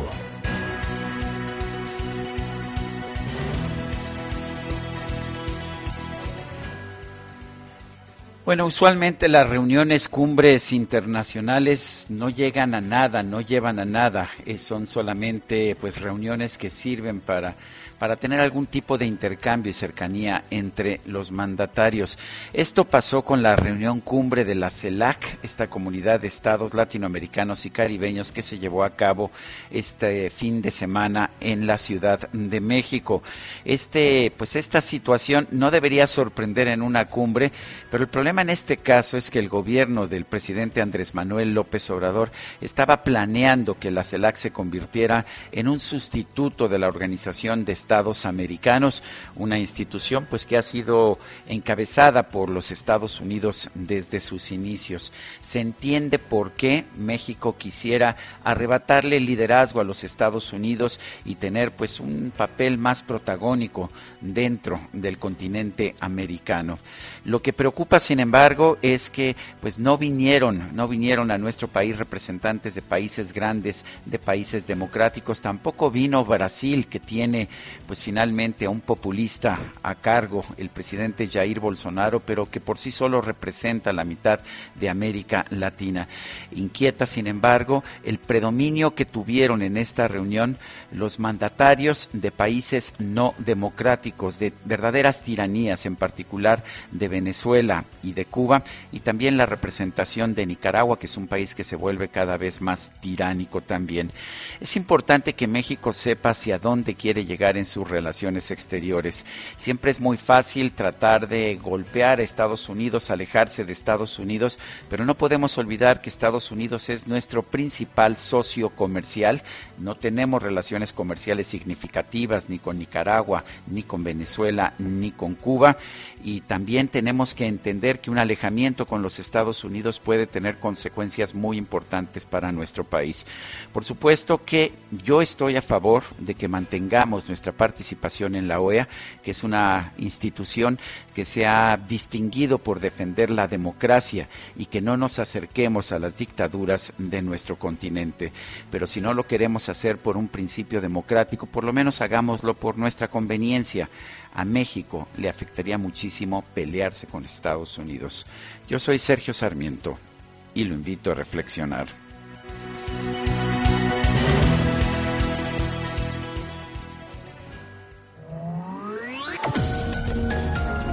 Para Sergio Sarmiento tu opinión es importante. Escríbele a Twitter en arroba Sergio Sarmiento. Soriana celebramos dando el grito del ahorro. Por eso aprovecha que todo el papel higiénico de 24 y 32 rollos compras uno y te llevas el segundo al 50% de descuento. Sí, al 50% de descuento. Soriana, la de todos los mexicanos. Solo septiembre 20. Aplica restricciones. Aplica en Hiper y Super. Busca lo más vital nomás, lo que es necesidad nomás, y olvídate de la preocupación. Tan solo lo muy esencial para vivir sin batallar, y la naturaleza te lo da. No quiera que vaya, no quiera que estoy, soy oso dichoso, oso feliz. La abeja zumba siempre así porque hace miel solo para mí. Y las hormigas encuentro bien. ¿Qué parece, y Lupita? saboreo por lo menos Esto es del libro de la selva, busca lo más vital. Pues también hizo, como tú lo sabes, muchas, muchos doblajes de películas y cantaba en estas películas Germán Valdés Tintán, como en esta, El libro de la selva. Te llegará. Búscalo más vital Pues muy. Lo versátil, que has ¿no? de precisar nomás. Muy versátil, sin duda. Si buscas lo más esencial. sin Bueno, tenemos mensajes de nuestro público. Así es, Amy Shehoa dice este fin de semana resumió cruda y cruelmente todo lo que es López, un fracaso total en todo lo que emprende hacia afuera y hacia adentro. La tragedia es que los que pagamos somos nosotros, los ciudadanos comunes de a pie. Saludos cariñosos. Bueno, y, y nos dice también otra persona, ¿cómo los extraño cuando no los escucho? Yo estoy de acuerdo en que el gobierno de nuestro país da cabida a dictadores, pero no se hace ya extraño. Nuestro gobierno ya va por ese camino de la dictadura. Soy Elizabeth de Ixtapaluca, sigámonos cuidando. Son las 8 de la mañana con 35 minutos.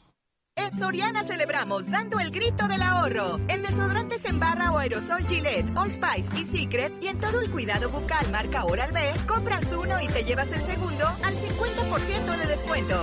Soriana, la de todos los mexicanos. A septiembre 20, aplican restricciones, excepto clínicos. Aplica en Hiper y Super. El Químico Guerra con Sergio Sarmiento y Lupita Juárez. Guerra, ¿cómo te va? Muy buenos días. Lupita, Sergio, pues fíjense que la próxima semana se va a hacer historia, pero no la historia de que se va a hacer, que juntos hagamos historia, sino historias verdaderas, ¿verdad? basadas en la ciencia y en la razón.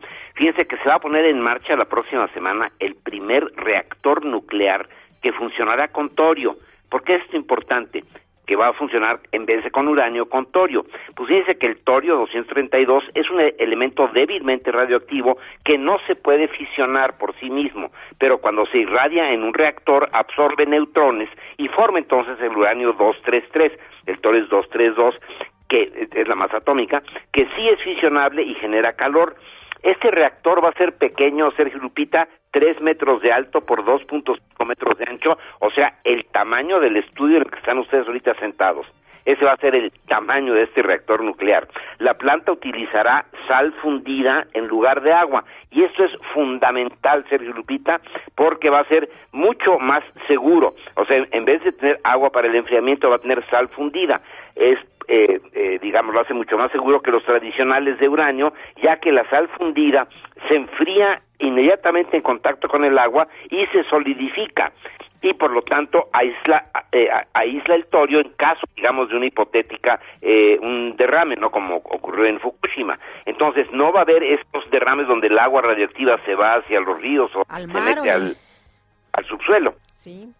Y por tanto, en caso de una fuga se minimizaría el nivel de radiación en el medio ambiente.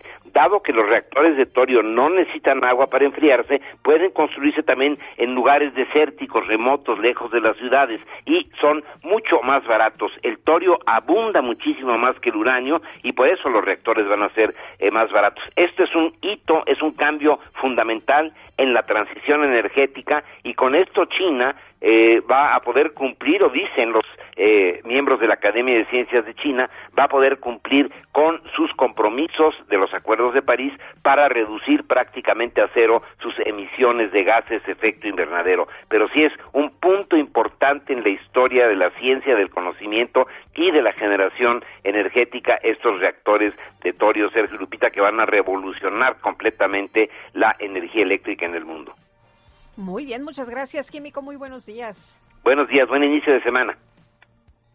En Soriana celebramos dando el grito del ahorro. Aprovecha que en todos los desodorantes en aerosol Nivea compras uno y te llevas el segundo al 50% de descuento. Y en todas las sábanas y edredones, 25% de descuento. Soriana, la de todos los mexicanos. Solo septiembre 20. Aplican restricciones, excepto franela. Aplica en Hiper y Super. Sergio Sarmiento y Lupita Juárez.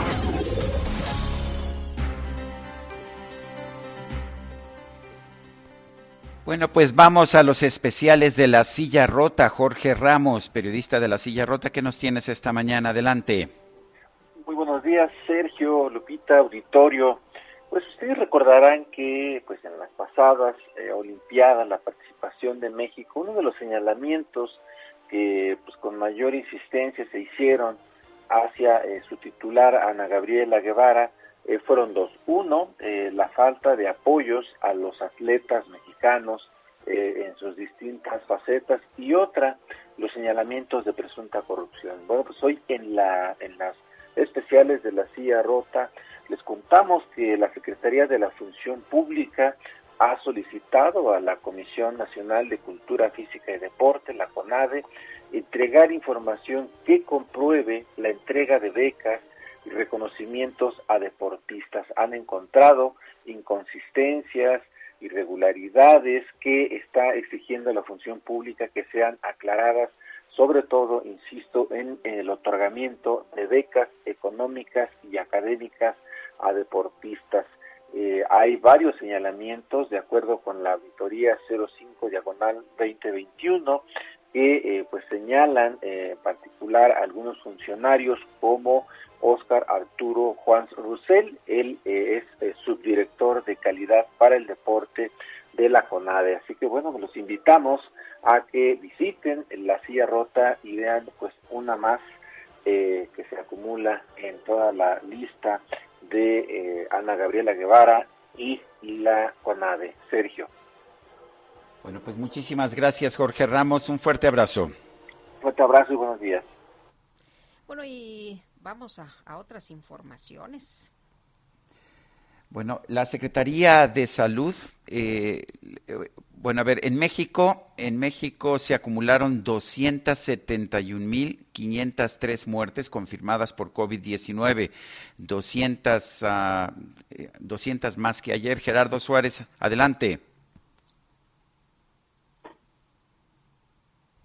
Hola. Bueno, parece que se nos cortó la comunicación, pero Sergio, se siguen acumulando los muertos en nuestro país por COVID-19. Esto significa que tenemos que seguirnos cuidando y estas son las cifras oficiales. Hay quienes dicen que en realidad en México tenemos 600 mil personas que han perdido la vida, que esa pues es eh, la información real y bueno, pues eh, lo que eh, se acumuló el día de ayer, 200 más, 200 más que han perdido la vida. Ahí está Gerardo Suárez y tienes la información en detalle. Te escuchamos, Gerardo. Gracias, Sergio Lupita. En México se acumularon 271.503 muertes confirmadas por COVID-19. 200 más que el sábado. Al difundir su comunicado diario, la Secretaría de Salud indicó que han confirmado hasta ahora un total de 3.569.677 casos de coronavirus. Esto suma 4.983 nuevos contagios en comparación con el día previo. Los casos activos estimados continúan a la baja con 68.539 personas que han dado positivo y presentado síntomas en los últimos 14 días. En cuanto a las hospitalizaciones, la ocupación de camas generales se mantuvo en 40% y la de camas con ventilador está en 32%, un punto menos que el día sábado. En cuanto al programa de vacunación, la Secretaría de Salud indicó que hay poco más de 62 millones de personas mayores de edad que ya recibieron al menos una dosis contra la COVID-19. Esto representa un 69% de la población adulta o bien el 49% de la población total. Sin embargo, al revisar los estados, el avance es desigual en la vacunación. A casi nueve meses del inicio de esta campaña contra el coronavirus, 13 de las 32 entidades federativas se han rezagado en la cobertura de sus habitantes adultos. La cobertura nacional promedio está en 69% y estos 13 estados se ubican por debajo. Chiapas se ubica en el último lugar con 47%, seguido de Puebla con 48. En ambas entidades se han tenido que realizar jornadas adicionales contra el rezago en la vacunación. Luego están Campeche con 53% de cobertura de vacunación, Oaxaca con 55%, Veracruz 57%, Guanajuato 58% y Michoacán con 59%. Entre 60 y 67%, es decir, por debajo del promedio, pero pues un poco mejor que las anteriores, están Guerrero, Tabasco, Jalisco, Tlaxcala, Estado de México y Morelos. Sergio Lupita, esta es la información que les tengo. Muy bien, muchas gracias por el reporte, Gerardo. Buenos días. Buenos días, gracias. La Secretaría de Salud de la Ciudad de México anunció la fase 29 del plan de vacunación en la capital. Carlos Navarro nos tiene el reporte. Buenos días, Sergio y Lupita. Les saludo con gusto a ustedes y al auditorio y comentarles que la fase 29 del Plan Nacional de Vacunación contra COVID en la Ciudad de México, donde se contempla la aplicación de más de 369 mil dosis, fue anunciada por las autoridades capitalinas. El director de Gobierno Digital de la DIP, Eduardo Clark, informó que entre el martes 21 y el sábado 25 de septiembre se aplica la segunda dosis a 169 mil 625 personas de 30 a 39 años vacunados previamente en Álvaro Obregón, Xochimilco y Coajimalpa. También se atienden con segunda dosis, en este caso de Sputnik B, en el mismo periodo y al mismo sector poblacional a 175 mil vacunados en Gustavo Amadero. Y únicamente el próximo domingo 26 de septiembre se van a aplicar 25 mil segundas dosis de Sinovac a jóvenes vacunados en Xochimilco. Recordemos que en semanas pasadas se aplicó la vacuna Pfizer en este caso. Sin embargo, por la sobredemanda, algunas personas ya no alcanzaron el biológico de Pfizer y recibieron Sinovac. Ahora estas estarán recibiendo su esquema completo. Además, los motivos por los que no ha llegado la primera dosis de la vacuna contra COVID para jóvenes de 18 a 29 años en las alcaldías de Iztapalapa, Álvaro Obregón, Coyoacán y Azcapotzalco fueron explicados por Eduardo Clark. En resumen, señaló que la cantidad de habitantes en estas demarcaciones y la entrega que ha hecho el gobierno federal últimamente han influido en la vacunación y es por ello que no ha llegado el biológico a estas demarcaciones. Se estima que en Iztapalapa hay esperando a su vacuna alrededor de 387 mil personas, Azcapotzalco 82 mil, Coyoacán 124 mil y Álvaro Obregón 142 mil o sea, más de 735 mil jóvenes de 18 a 29 años de edad de estas cuatro demarcaciones aún esperan su primera dosis, mientras que en casos como Miguel Hidalgo, Benito Juárez o ya completaron su esquema. Y por último, comentarles que la secretaria de Salud, Oliva López Arellano, informó que en la Ciudad de México ya se han vacunado 50 menores de edad contra COVID-19. Y es que en la Ciudad de México se han tramitado 81 amparos para que los menores de 12 a 17 años de edad puedan recibir el biológico. Así es que ya son 50 menores de edad que han recibido la vacuna de Pfizer en la Ciudad de México. Sergio Lupita, la información que les tengo. Bueno, pues muchas gracias Carlos Navarro por este reporte. Bueno, y la Secretaría de Salud Federal mantiene la posición de no aplicar vacunas contra COVID-19 a menores de edad por no estar recomendadas por los organismos internacionales de salud. El doctor Andrew Comas, profesor investigador de la Facultad de Medicina, está con nosotros esta mañana vía telefónica y le preguntamos, doctor, pues sobre este tema, ¿está usted de acuerdo? Hola, muy buenos, días, y antes que nada, gracias Gracias por la invitación. No, no estoy de acuerdo porque es una utilización falaz de las recomendaciones. Eh, ¿Y por qué digo falaz? Porque la recomendación depende de qué tantas vacunas tengo disponibles. Si yo ya cumplí con toda mi cobertura, lo más cercana al 100% en mayores de 18 años, y tengo suficientes vacunas, pues puedo empezar a vacunar, digamos, sin importar factores de riesgo, el grupo eh, de menores de 18 años.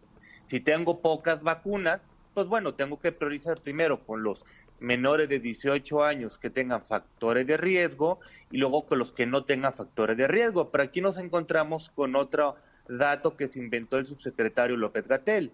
Él dijo que hay un millón de niños en riesgo. Dato que es una mentira, porque si nada más contamos a la obesidad, no al sobrepeso, a la obesidad como factor de riesgo, simplemente en edad de vacunar tenemos más de 6 millones 300 mil niños con obesidad. Hay que sumarle los que tienen diabetes, los que tienen síndrome metabólico, los que tienen leucemias, los que tienen cualquier otro tipo de neoplasia, los que tienen enfermedades autoinmunes o inmunodeficientes primarias. Entonces, probablemente estamos hablando de arriba de 8 o 10 millones de niños ¿sí? que están en riesgo de padecer enfermedad severa por COVID. Entonces, pues bueno, este, hay ciertas eh, partes falaces en este discurso.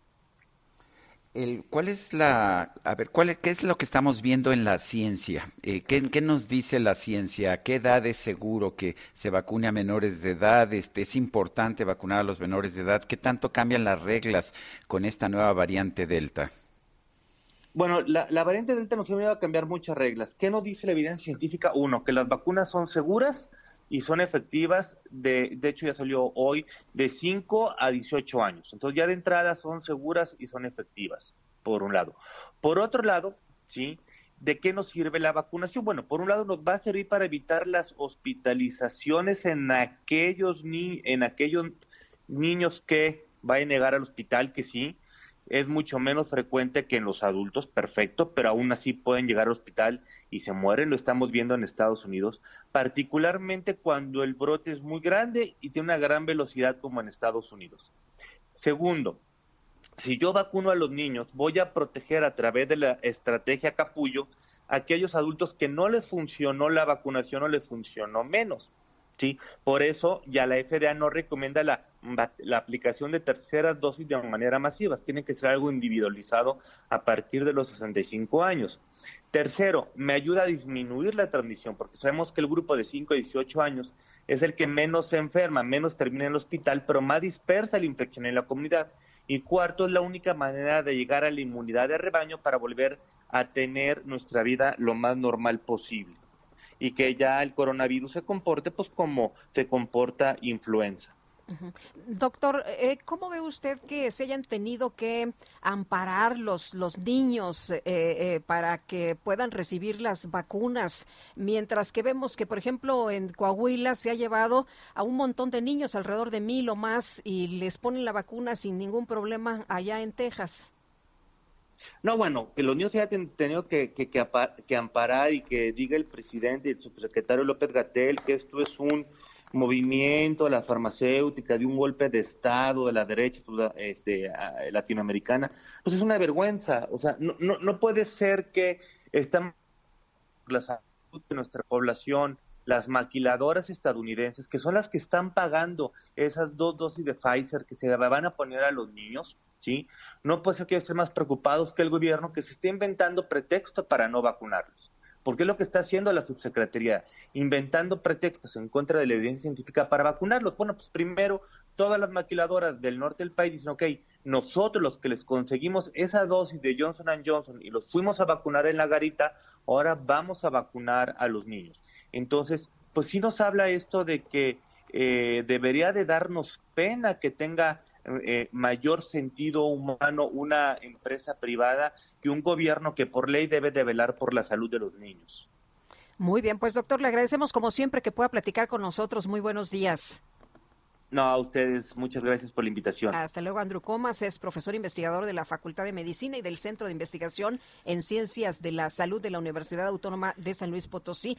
Estoy leyendo, Sergio, un tuit de Alejandro Avante que dice que lamentable que las autoridades de salud del gobierno de la Ciudad de México falten a su deber de hacer cumplir la Constitución. Una orden de un tribunal federal se cumple, no hay procedimiento que valga y bueno, pues lo que dice es que no, no se ha eh, cumplido con una orden judicial de vacunar a un menor.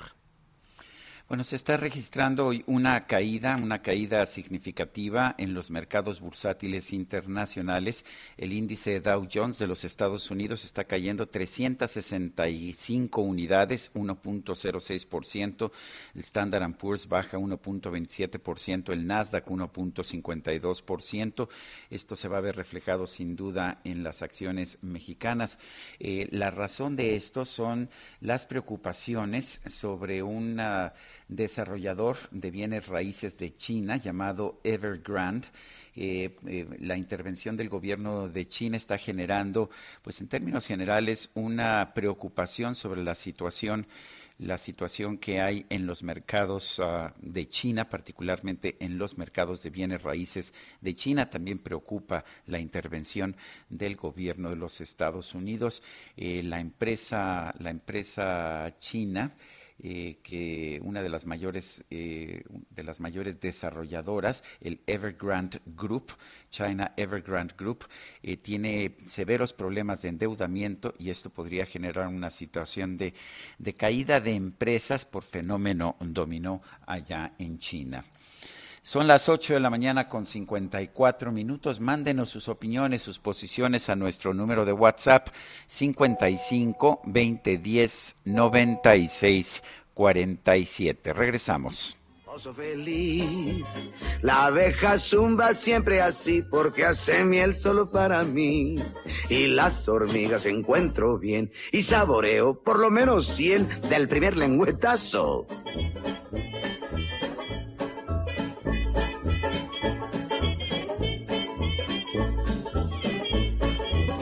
Lo más vital en esta vida lo tendrá. ¿Yo lo tendré? Te llegará. Búscalo más vital no más, lo que has de precisar no más. Nunca del trabajo hay que abusar. Si buscas... Sergio Sarmiento y Lupita Juárez quieren conocer tu opinión, tus comentarios o simplemente envía un saludo para ser más cálida esta mañana. Envía tus mensajes al WhatsApp 5520 109647. Heraldo Radio, la H que sí suena y ahora también se escucha. Continuamos con Sergio Sarmiento y Lupita Juárez por El Heraldo Radio.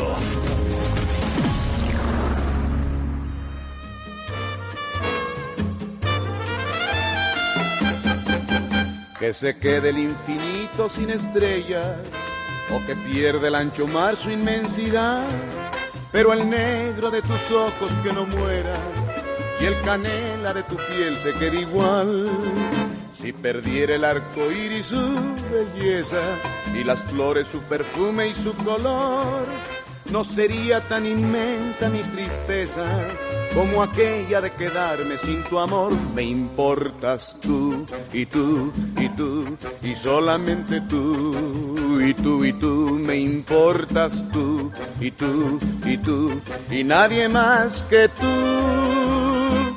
Bueno, pues seguimos escuchando a Germán Valdés Tintán. Esta es de sus clásicas, Piel Canela. Yo sé que te gusta, Guadalupe. Es de mis favoritas. Y solamente tú, y tú, y tú, me importas tú, y tú. Vamos a los y tú, mensajes de nuestro público. Nos dice Antonio Rizo, con una solicitud podrían poner la canción de Contigo, la canta Tintán, y podrían enviar un saludo a mi esposa Guadalupe Arista. Esta canción se la dedico a ella y mm, de vez enviado se la canto al teléfono. eh, dice esa canción, se la canta Tintán en la película El Rey del Barrio a Silvia Pinal en una escena cómico-romántica. Bueno, y otra persona nos dice, felicito al presidente de Uruguay por su comentario a Maduro. Lo importante no es saber qué es la democracia, sino aplicarla. Soy Carmen Sánchez Gómez de Benito Juárez. Bueno, son las nueve, las nueve de la mañana con dos minutos. ¿Te parece, Guadalupe, que nos vayamos a un resumen de la información más importante? Adelante. Bueno, pues vamos.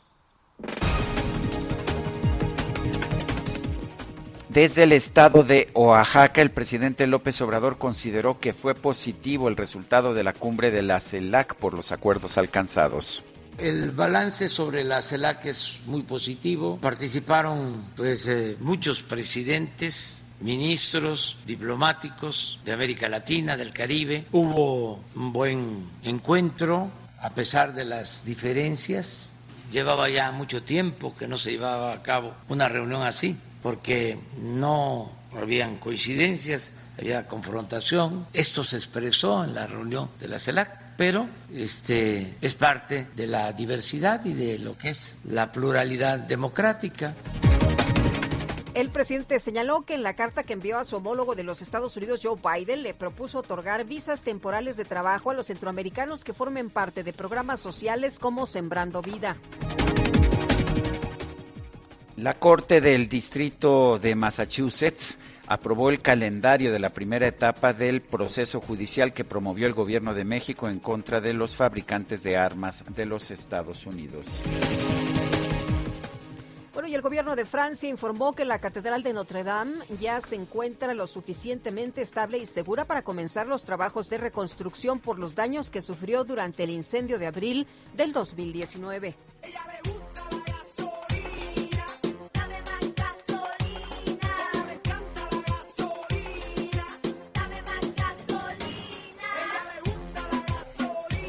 Bueno, pues, pues van cambiando los tiempos. La revista Rolling Stone dio a conocer los resultados de una votación en la que participaron más de 250 artistas, compositores y miembros de la industria musical para elegir a las mejores 500 canciones de la historia. Sorprendió, sorprendió que en la lista aparecen Gasolina de Daddy Yankee en el lugar número 50 y Zafaera de Bad Bunny en el sitio 329.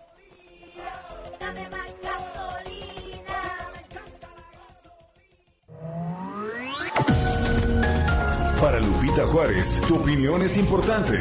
Escríbele a Twitter en arroba Lupita Juárez H.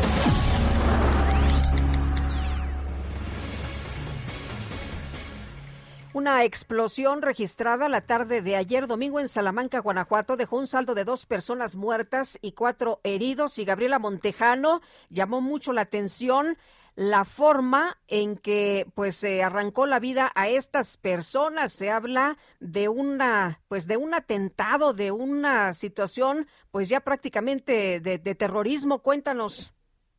Hola, ¿qué tal Lupita? Así es la forma en que se registra este ataque pues deja consternados a los guanajuatenses y de manera particular a los habitantes de Salamanca.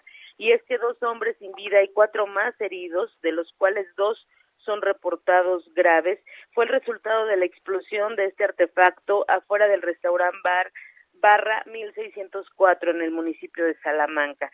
Se confirmó que los fallecidos son el gerente del lugar, Mario Alberto Hernández Cárdenas, y el socio comercial Mauricio Salvador Romero, ambos reconocidos empresarios restauranteros de la ciudad petrolera. Se dijo que los cuatro heridos eran meseros del establecimiento y a través de sus redes sociales el restaurante confirmó y lamentó el suceso.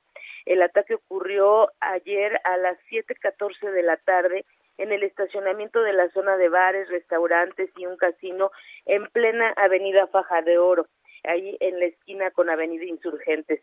Tras las llamadas por por el estallido con heridos y daños en vehículos al sistema único de emergencias, pues se activaron los protocolos de emergencia y se desplazaron de inmediato autoridades de los tres niveles, así como paramédicos y equipos de rescate. Al acercarse en la zona del estacionamiento, pues estaban tirados seis hombres entre la sangre, producto de las heridas que les causó el estallido, pero dos de ellos ya estaban sin vida. Se registraron afectaciones en cinco vehículos, un automóvil gris, un coche Volkswagen tipo sedán color negro, otro auto negro, un vehículo tipo vagoneta gris y una motocicleta blanca totalmente destrozada. Tras la explosión del artefacto, que presuntamente fue entregado en una caja que iba dirigida al gerente del lugar, se cerraron en su totalidad las avenidas Faja de Oro e Insurgentes y se instaló en la zona un cerco de seguridad amplio por policías de los tres órdenes de gobierno. Eh, paramédicos de la Cruz Roja pues confirmaban el fallecimiento del gerente y su socio comercial, mientras que los cuatro heridos ya una vez estables fueron trasladados a hospitales. En sus redes sociales, la secretaria de Gobierno de Guanajuato, Olivia Denis García, condenó el atentado y aseguró ya estar en comunicación con la alcaldesa de Salamanca, Beatriz Hernández, para dar apoyo a los salmantinos. Personal capacitado en la manipulación de artefactos explosivos de la Sedena y personal de protección civil, pues evacuaron a familias, clientes, comensales y empleados de todos los negocios y domicilios de la zona. Esto para alejarlos del lugar y, y trasladarlos a un sitio más seguro ante la posibilidad de un segundo atentado y a fin de llevar a cabo una revisión y búsqueda minuciosa de más explosivos. Esto se descartó al final de cuentas. Durante el resto de la noche se llevaron a cabo los peritajes correspondientes con el levantamiento de todas las evidencias para la integración y avance de la investigación y ya luego se permitió el traslado de los cadáveres. Lupita, este es mi reporte desde Guanajuato. En Gabriela se preguntaba en redes sociales sobre este tema de cobro de piso y me imagino que se están haciendo las investigaciones para saber si esto tenía alguna relación o no. Así es, hasta el momento no se sabe si el empresario era víctima de alguna extorsión, no hay ninguna línea de investigación que de manera formal haya señalado la autoridad. Lo único, Lupita, que te puedo comentar es que la Fiscalía confirmó que el estallido se dio de un artefacto de una caja eh, que se entregó ahí en el en el restaurante o bueno que se llevó ahí en el restaurante. Como un regalo no así es una de las versiones es que la caja iba envuelta en regalo y que iba dirigida al gerente, por eso es que él sale a recibirla y por eso es que él pues pierde la vida al momento que abre el regalo y estalla. Esa es una de las versiones que ha trascendido y bueno, comentarle a todos los los que nos escuchan, pues eh, que los videos que se han subido en este momento no son todavía videos de la zona oficiales de seguridad, sino son videos que la misma gente grabó, muy dolorosos porque eh, pues se aprecian las personas sin vida o lesionadas, pero pues ahí justo cuando acababa de suceder, porque es una zona muy comercial ahí en donde en donde pasó este incidente. La forma en que lo hicieron pues sacude por supuesto la tranquilidad de todos los guanajuatenses y hoy se espera que de una rueda de prensa la presidenta municipal Beatriz eh, Hernández y el gobierno del estado hasta ahorita no ha dicho más más que el Twitter que ya citaba por parte de la Secretaría de Gobierno. Muy bien, Gabriela, muchas gracias por tu reporte muy completo. Muy buenos días. Muy buenos días. Gracias. Bueno, y esta mañana el presidente López Obrador envió sus condolencias a las víctimas del atentado en Salamanca. Dijo que es probable que la Fiscalía General de la República atraiga el caso. Vamos a escuchar. Les enviamos a sus familiares, a sus amigos, pues nuestras condolencias. Se está ya haciendo la investigación es probable que la Fiscalía General de la República atraiga el caso por tratarse de el uso de explosivos y se va a investigar. No quisiera entrar en el terreno de las especulaciones. Vamos primero a conocer más sobre el caso, investigarlo, desde luego castigar a los responsables, que no haya impunidad bueno, pues esas, esas son las palabras del presidente de la República esta mañana. Bueno, el presidente acaba de decir también en la mañanera que hay eh, suficientes medicamentos que se han traído de diferentes partes del mundo, entre ellos medicamentos para el cáncer eh, de, los niños. Este fin de semana, durante la visita del presidente López Obrador a Salina Cruz, Oaxaca, médicos y padres de niños con cáncer protestaron por la falta precisamente de medicamentos, de insumos y despidos en el Hospital de la Niñez de Oaxaca. Jeremías Contreras es padre de Naomi, una menor con cáncer. Don Jeremías, le mandamos un abrazo y le agradecemos que platique con nosotros esta mañana de cuál es la situación que ustedes están enfrentando más allá de lo que dice el presidente o de que las autoridades estatales. ¿Cuál es la situación que ustedes están viviendo? Todo el público nos escucha. Este, yo soy Jeremías Contreras, soy papá de Josie Naomi, es una niña de cuatro años y medio que tiene cáncer, leucemia en específico. Y pues sí, estoy, eh, precisamente ahorita estamos aquí en la zona donde está dando su conferencia, queremos hablar con el presidente, porque no es cierto lo que él está diciendo. En el hospital del niño no hay medicamentos. Ah, ah, yo tengo noticias de que el INSABI sí ha mandado para Oaxaca, pero es muy poco y solamente está mandando para otros hospitales. En el hospital del niño no ha llegado ningún medicamento de parte del gobierno federal. Entonces, yo le pido al presidente que él mismo lo corrobore y que lo cheque directamente él, porque este no es cierto lo que le están le están informando los políticos de Oaxaca. Eh, Jeremías, el, ah, todos los días nos dicen que ya llegaron los medicamentos, que ya están. ¿Ustedes directamente están pidiendo los medicamentos y se los están negando? ¿Les están diciendo que no los tienen en las instituciones de salud pública? Exactamente, nosotros este, que vamos al hospital a su, a su tratamiento de misa, simplemente llegamos y nos dice la enfermera, ¿sabe qué? No hay este medicamento, no hay el otro. Entonces, este, ¿cómo es posible que estén diciendo que sí llega cuando nosotros estamos viviéndolo en realidad, estamos ahí pasándola muy mal por, por la falta de medicamentos. Entonces, no se vale, ¿no? Yo creo que hay un problema ahí de comunicación con el presidente que no le están diciendo lo que realmente está pasando. Señor, ¿qué pasa en el Hospital de la Niñez de Oaxaca? ¿Siguen operando? Ahorita están operando, pero con muy poco personal.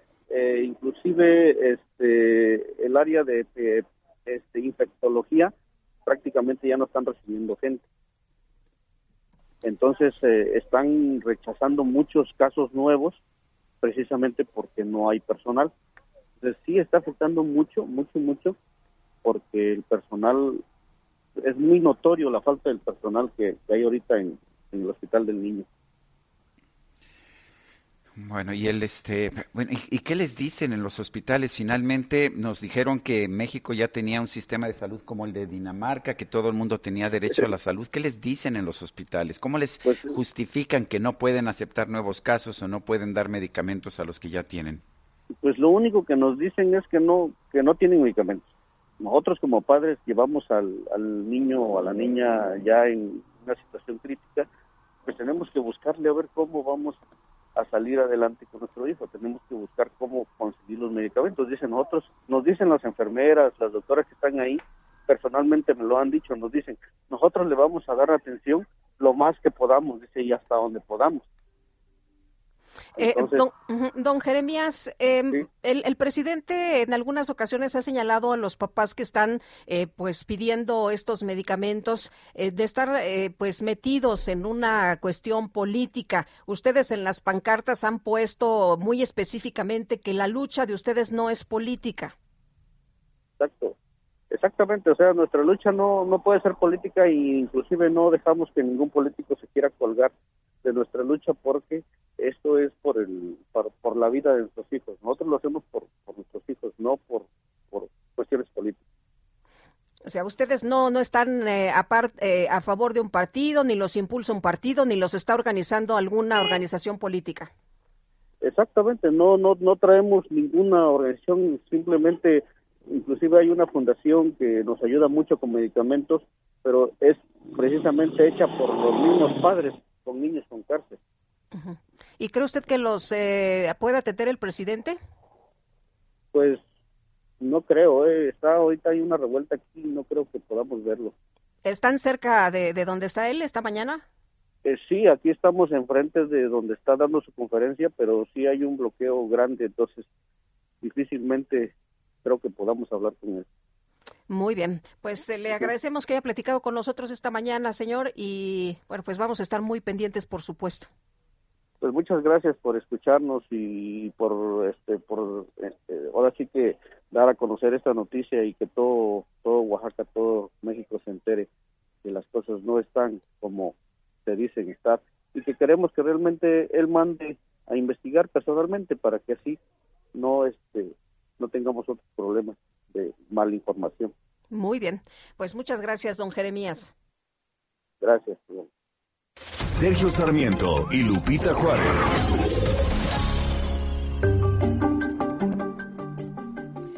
Mariano Riva Palacio, ¿qué nos tienes esta mañana en Bienestar H? Adelante. ¿Qué tal, Sergio? ¿Cómo estás? Muy buenos días, Lupita, amigos del Heraldo Radio. Pues esta mañana, Sergio, vamos a comentar sobre el futuro de las ciudades. Para que nos demos una idea, se estima que para el año 2030, ya prácticamente nueve años, se estima que el 90% de los mexicanos, o sea, prácticamente la población entera, va a vivir en, una ciudad del país. Se van a alejar de los poblados, de las rancherías, según las estimaciones, y se van a ir a vivir a alguna ciudad. Sí, las ciudades o las grandes urbes, pues son los centros de actividad económica donde se generan empleos y una gran movilidad social. Pero además, las ciudades producen más del 70% de las emisiones contaminantes globales al medio ambiente. Según Verónica Patraca Dogs, que es líder del proyecto Greenpeace México, se espera que las consecuencias entre las interacciones entre el cambio climático, Sergio, el efecto de las islas de calor urbano y la contaminación del aire aumenten el riesgo de padecer problemas para la salud humana para los próximos 30 años. En la actualidad, en las grandes urbes habita el 55% de la población mundial, Lupita. Por eso, diferentes ambientalistas advierten que hoy más que nunca es crucial cambiar el sistema de producción y consumo convencional, pues para frenar la crisis climática. Dicen que es necesario que se establezcan y cumplan políticas que defiendan la calidad del aire, los espacios urbanos, una movilidad más allá del automóvil y un sistema de alimentación sostenible y local, pues para conseguir ciudades seguras, justas, resilientes y sostenibles. La líder del proyecto Greenpeace México, Sergio Lupita, pues explicó que los impactos ambientales están vinculados al modelo tradicional de consumo masivo y se distribuyen de manera desigual entre las naciones y la población. Hay un dato interesante. El 10% de las personas con mayor ingreso a nivel mundial son responsables del 25 al 43% del impacto ambiental. En México el sobreconsumo es alto, sobre todo los últimos meses del año. A partir de este mes, de septiembre a diciembre, son temporadas importantes de consumo y los ambientalistas consideran esto un factor determinante. Dicen que en poco más que poco más de 50 años cada mexicano pasó de tener un crédito ecológico de alrededor de dos hectáreas globales a un déficit de 1.4 hectáreas globales. En el 2018, el costo económico que se tuvo que asumir por los daños ambientales fue equivalente a 4.3% del Producto Interno Bruto. Además, México forma parte de los países que más produce y vierte plásticos al mar, al océano, mientras que su capacidad de reciclaje de un solo uso es de menos del 9%. El autotransporte representa el sector más contaminante según Greenpeace, el cual genera la cuarta parte de las emisiones de efecto invernadero.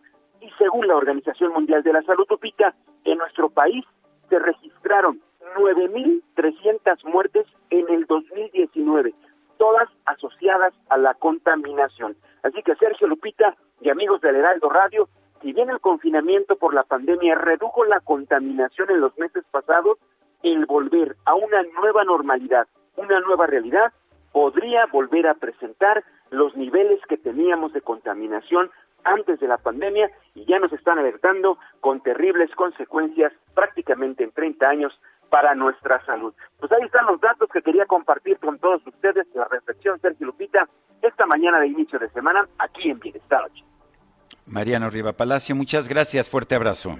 Gracias, Sergio, muy buenos días a todos.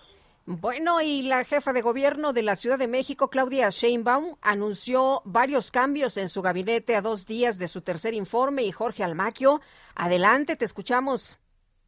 ¿Qué tal, Lupita? Sergio, amigos, así es. De manera sorpresiva y a casi la mitad de su mandato, la jefa de gobierno, Claudia Sheinbaum, anunció estos cambios en su gabinete legal y ampliado. La mandataria hizo ajustes en las eh, titularidades de cuatro secretarías, designó a Carlos Alberto Ulloa Pérez como nuevo secretario de Inclusión y Bienestar Social en lugar de Almudena Osejo, quien dijo Sheinbaum, pues deja deja la dependencia por motivos personales. Para suplir a Ulloa Pérez, quien encabezaba la Secretaría de Desarrollo Urbano y Vivienda, designó a Rafael Gregorio Gómez Cruz, quien ocupaba la dirección general de esta dependencia. Paola Félix Díaz dejó la dirección del Fondo Mixto de Turismo para sustituir a Carlos McKinley en la Secretaría de Turismo, mientras que McKinley pues se va como asesor del Instituto de Planeación Democrática y Prospectiva de la Ciudad de México. En la Secretaría de Trabajo y Fomento al Empleo, Soledad Aragón será sustituida por el exdiputado local de Morena, José Luis Rodríguez. Aragón se encargará de los trabajos de transmisión de la reforma laboral en el Tribunal Superior de Justicia, informó Sheinbaum. Escuchemos. Nos ha pedido el Tribunal Superior de Justicia que se vaya ya a encabezar esta transmisión de la reforma laboral que implica la transformación de la Junta de Conciliación y Arbitraje al Poder Judicial. Y ella es una gran profesional en este tema y el presidente del Tribunal de Justicia nos ha pedido que Soledad encabece este trabajo desde el tribunal. Y bueno, Lupita, los ajustes también se registraron en la Secretaría de Gobierno. El exdiputado Ricardo Ruiz Suárez se incorporó como subsecretario de Gobierno a la Subsecretaría de Programas de Alcaldías y Reordenamiento de la Vía Pública llegó Miguel Ángel Jauregui como subsecretario de Coordinación Metropolitana y Enlace a Gubernamental Israel Moreno Rivera y a la dirección del Instituto del Deporte llegó también el exdiputado local, el exdiputado federal de Morena Javier Javier Hidalgo. Estos son los cambios, Lupita, Sergio, amigos, que se dieron ayer en el gobierno capitalino. El reporte que les tengo. Gracias, Jorge. Buen día, hasta luego. Son las 9 de la mañana con 23 minutos, 9 con 23. Le recuerdo nuestro número de WhatsApp para mensajes que nos quiera usted mandar, 55 20 10 96 47, 55 20 10 96 47. Guadalupe Juárez y Sergio Sarmiento estamos en el Heraldo Radio. Regresamos en un momento más. Tú y tú y tú y solamente tú y tú y tú me importas tú y tú y tú y nadie más que tú. Ojos negros, piel canela que me llegan a desesperar, me importas tú y tú y tú y solamente tú y tú y tú me importas tú y tú y tú y nadie más que tú.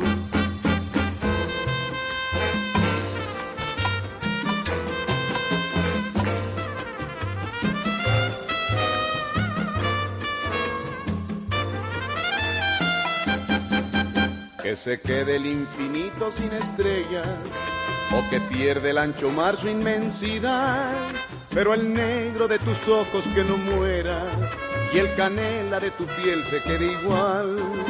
Si perdiera el arco iris su belleza y las flores su perfume y su color, no sería tan inmensa mi tristeza como aquella de quedarme sin tu amor. Me Sergio Sarmiento y Lupita Juárez quieren conocer tu opinión, tus comentarios o simplemente envía un saludo para ser más cálida esta mañana. Envía tus mensajes al WhatsApp 5520 109647. Heraldo Radio, la HCL se comparte, se ve y ahora también se escucha.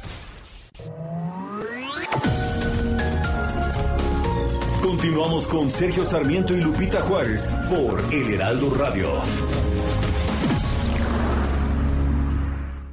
En Soriana celebramos dando el grito del ahorro. Aprovecha un 30% de descuento en ropa interior de caballero marca Saga, Dunlop y Playboy. Y en toda la ropa interior para niños y niñas, 25% de descuento. Soriana, la de todos los mexicanos. Solo septiembre 20. Aplica restricciones. Aplica en Hiper. Cantando en el baño, me acuerdo mucho de ti. Cantando en el baño, me acuerdo mucho de ti. No sé por qué ha de ser allí, no sé por qué ha de ser allí, allí, allí, allí, allí. Y es que cuando me baño, es que pues yo me sobo. Y es que pues yo me acuerdo. Y es que Tú sabes, Guadalupe Juárez, que cuando uno canta en el baño, toda la creatividad, toda la creatividad llega a la ya cabeza, escuché, ¿verdad? ya escuché, qué barbaridad. Oye, aquí los chavos la están festejando muchísimo, les gusta Tintán, ya sabes. Ya, qué bárbaro el Tintán. caballo flaco que sale un domingo de Guadalajara. Bueno, esto se llama cantando en el baño y seguimos con los mensajes. Buenos días, Sergio serios, Lupita. ¿eh? No sí, hay que no- ponernos serio. Dice, mm, eh, bueno, ya se acabó su ridícula junta de la CELAC. Ahora que López Obrador ya se ponga a trabajar por México. Les deseo un feliz inicio de semana, es lo que nos eh, comenta Francisco 1955. Dice otra persona, en Naucalpan, Estado de México, nos estamos ahogando y no es precisamente por las lluvias, sino por la cantidad de basura que se está acumulando en nuestras calles, ya que la señora presidenta municipal, Patricia Durán, no ha enviado el camión recolector desde hace una semana. Probablemente la razón es que ya deja su cargo próximamente. Gracias por su atención. Soy Sergio Guzmán. Y una persona del auditorio nos dice precaución al transitar por los andenes del metro en la Ciudad de México y nos manda un video y está goteando adentro del metro. No nos dice en qué estaciones, pero le preguntamos enseguida. Y de acuerdo con datos de la OCDE, durante el primer año de la pandemia en México, el porcentaje de jóvenes que no estudian ni trabajan alcanzó un 23.3%. ¿Escuchó usted el dato? Tremendo. Laura Quintero, te escuchamos. Adelante. Hola Sergio Lupita, buen día. Así es Lupita, el drama que vive la juventud en México de los estos jóvenes de entre 18 y 24 años pues es verdaderamente lamentable. A nivel mundial sabemos que los jóvenes han sido uno de los sectores más golpeados por esta pandemia con el mayor número de horas perdidas. Y pues en México, México no es la excepción. Déjame comentarte Lupita que antes de la pandemia esta situación para la juventud mexicana ya era bastante preocupante, sin embargo esto ha venido a ensombrecer el panorama. Toda vez que hay un incremento y México pasó del quinto lugar al cuarto con el mayor número de jóvenes en esta situación. Y pues los especialistas que consultamos para saber qué es lo que está pasando con este sector en específico, ya que sabemos que hay un programa insignia del gobierno federal para atender los rezagos supuestamente de los jóvenes.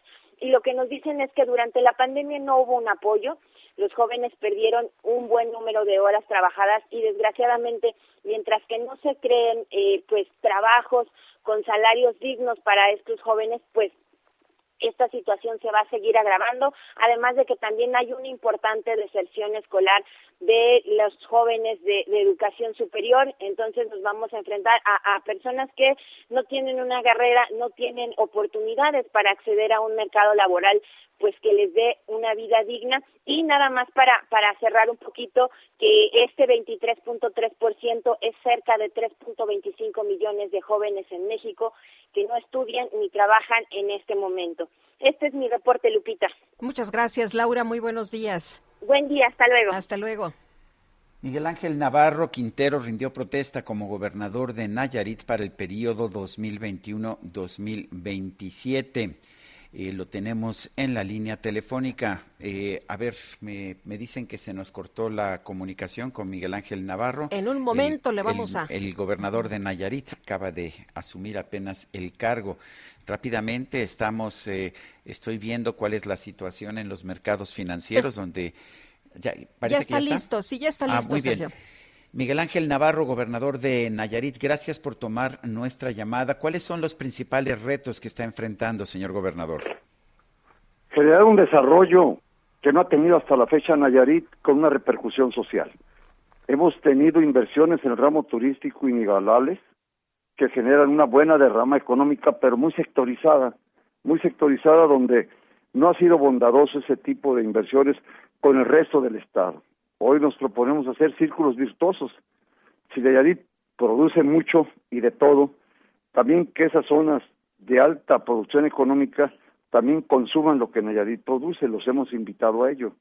Pero además, Nayarit tiene un catálogo de ofertas en todo, Sergio, en todo. Tenemos cinco ríos, tenemos lagunas, tenemos zonas altamente productivas, altamente de las mejores de México y del mundo, tenemos 300 kilómetros que seguramente ya conoce el mejor litoral del mundo, zonas estuarinas, tenemos todo, estamos pidiéndoles a los inversionistas vengan con todo tipo de garantías que nosotros habremos de darles. Em, ¿Qué va a pasar con esto que, que, se mencionaba de ser espejo de la federación? ¿Qué significa? ¿Que se van a aplicar las mismas acciones, los mismos programas? No, ser espejo es algunas reformas exclusivamente como el bajar los salarios, como el hecho de ir a la revocación de mandato, como el hecho de considerar la corrupción como un delito grave. Eh, esas son las medidas. Por lo otro, nosotros estamos postrados únicamente a, lo que la federación nos da como recursos económicos, ya que estamos en el penúltimo lugar de aportación al PIB nacional, siendo un Estado tan enormemente rico. Me he atrevido a decirles que es el más rico del país, porque lo es, seguramente, y que tenemos que despertar ese, ese gigante dormido, porque hasta la fecha no hemos podido aprovechar las bondades de nuestro Estado. Las medidas que menciona, señor gobernador, son, pues parecen calcadas de las de Andrés Manuel López Obrador en el gobierno federal. ¿Él es el líder? ¿Él es el ejemplo a seguir? No, eh, yo tengo tres compromisos. Este, tengo una gran coincidencia con él eh, en el combate a la corrupción, en el combate a la impunidad y el ir a, disminuir las brechas de la desigualdad, que son parte de las grandes este, coincidencias que tengo con él.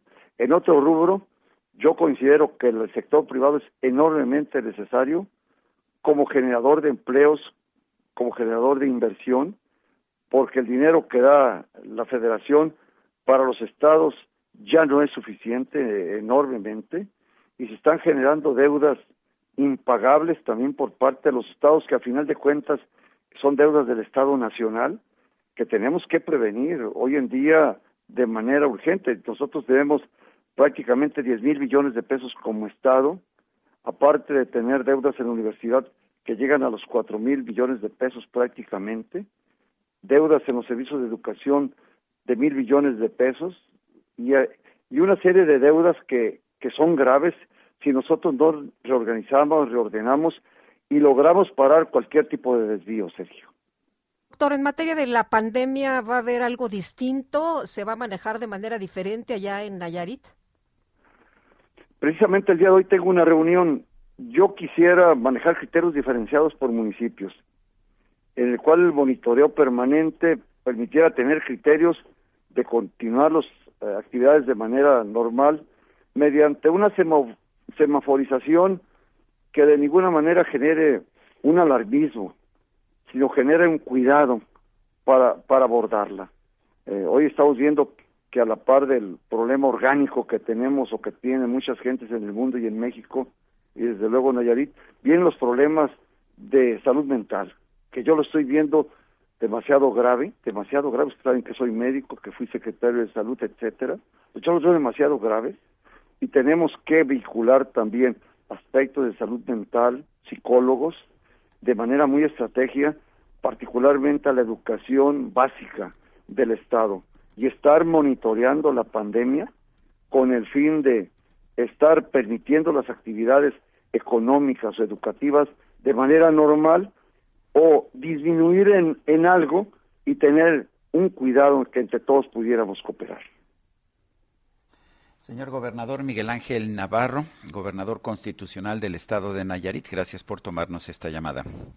Al contrario, Sergio, usted y a su auditorio y gracias también a Lupita. Muy amable. En Soriana celebramos dando el grito del ahorro. En desodorantes en barra o aerosol Gillette, All Spice y Secret y en todo el cuidado bucal marca Oral B, compras uno y te llevas el segundo al 50% de descuento.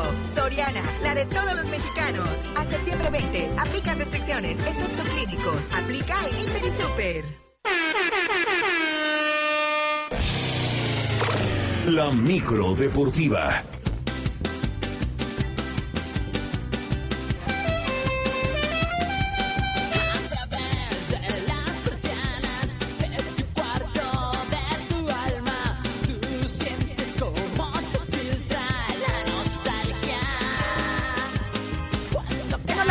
Deportiva, como siempre, con muy buena música y muy buena información. Julio Romero, ¿cómo te va? Buenos días. Muy bien, Sergio Lupita, muy buenos días, qué placer saludarles, arrancando esta, esta semana, por supuesto echando lámina informativa, ya se fue a la mitad de la campaña en el torneo Grita México en el fútbol mexicano, América perdió el invicto, Monterrey se llevó el clásico, Chivas busca técnico, pero bueno, estos son los resultados completos de este fin de semana.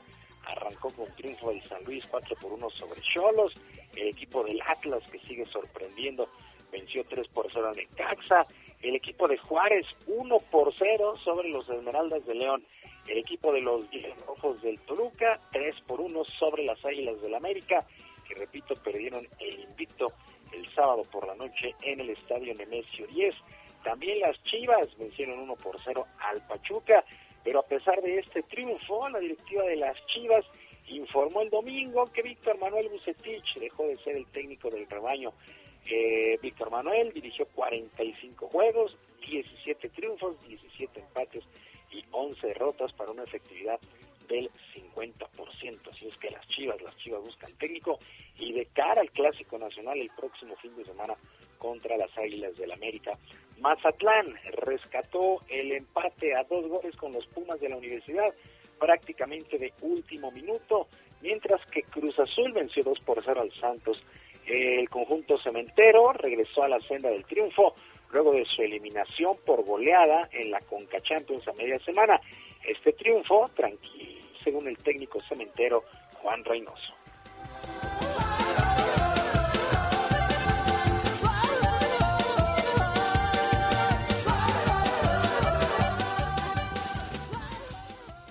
Pero dentro de todo lo malo sí, sí es bueno ver la parte positiva que con toda la situación y lo coyuntural estamos a dos puntos del cuarto lugar. Creo que eso, eso hay que puntualizar y, resaltar. Este, está claro que no nos conforma, pero en otras circunstancias de repente este, no estaríamos tan en una posición tan expectante como terminamos hoy.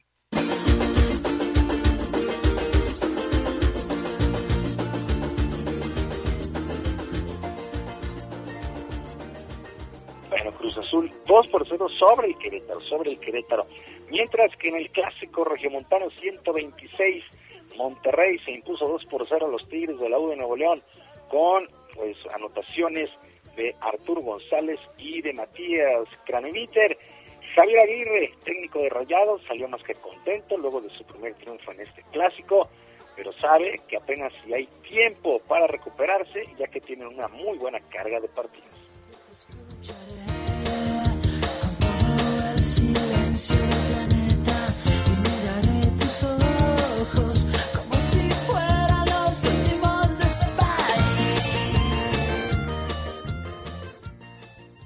El equipo acusó el esfuerzo físico de hace pues, menos de 72 horas en el Estadio Azteca, lo noté, lo notaron ellos, pero es importante sacar este, este partido. Entonces creo que tenemos ya también el miércoles a Toluca, que va de líder en la competencia, entonces Ciertamente no hay respiro. Mañana estaremos otra vez a ver cómo, llegan, qué noche pasan. Celso trae un buen golpe y, a ver cómo, cómo están los que han repetido en juego 90 más 90. Vamos a ver cómo llegan para Toluca.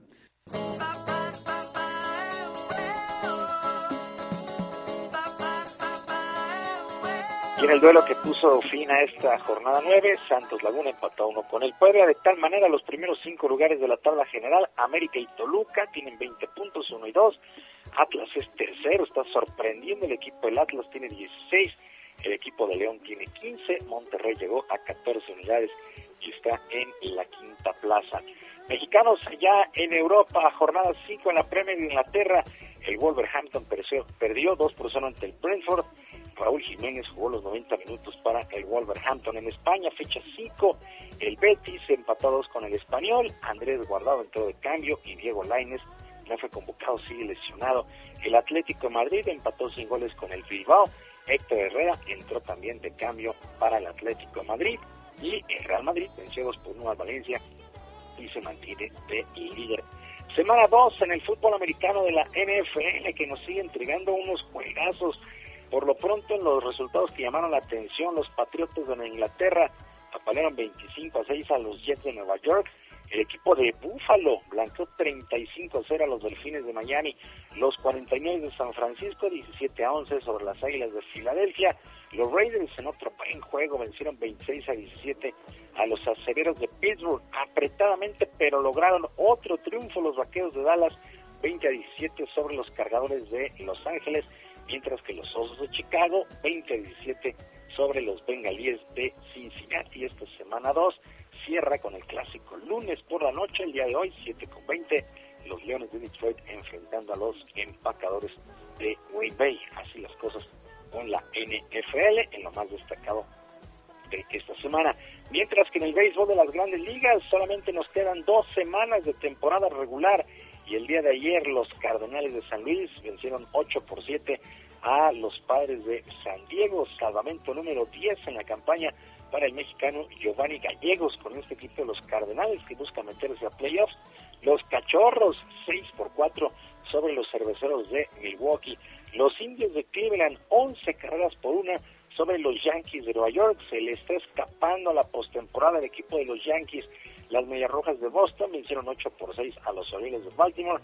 Los Dodgers vencieron 8 carreras por 5 a los Rojos de Cincinnati. ¿Cómo están los líderes de división en la Liga Americana? Las Mantarrayas de Tampa, las Medias Blancas de Chicago y los Astros de Houston encabezan las divisiones este, central y oeste, mientras que en la nacional los Bravos de Atlanta, los Cerveceros de Milwaukee, eh, los eh, eh, Gigantes de San Francisco y los Dodgers.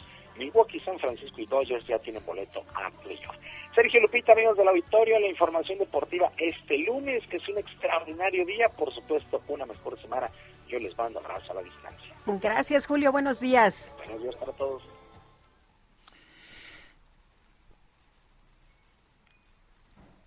Bueno, son las nueve con cuarenta y ocho. En Soriana celebramos dando el grito del ahorro. Por eso aprovecha que todo el papel higiénico de 24 y 32 rollos compras uno y te llevas el segundo al 50% de descuento. Sí, al 50% de descuento. Soriana, la de todos los mexicanos. Solo septiembre 20. Aplica restricciones. Aplica el Hiper y Super. Bueno, llegó a los cines Chilangolandia, mi querida Guadalupe. Oye, ya, ya, me, ya me llamó la atención, ¿eh?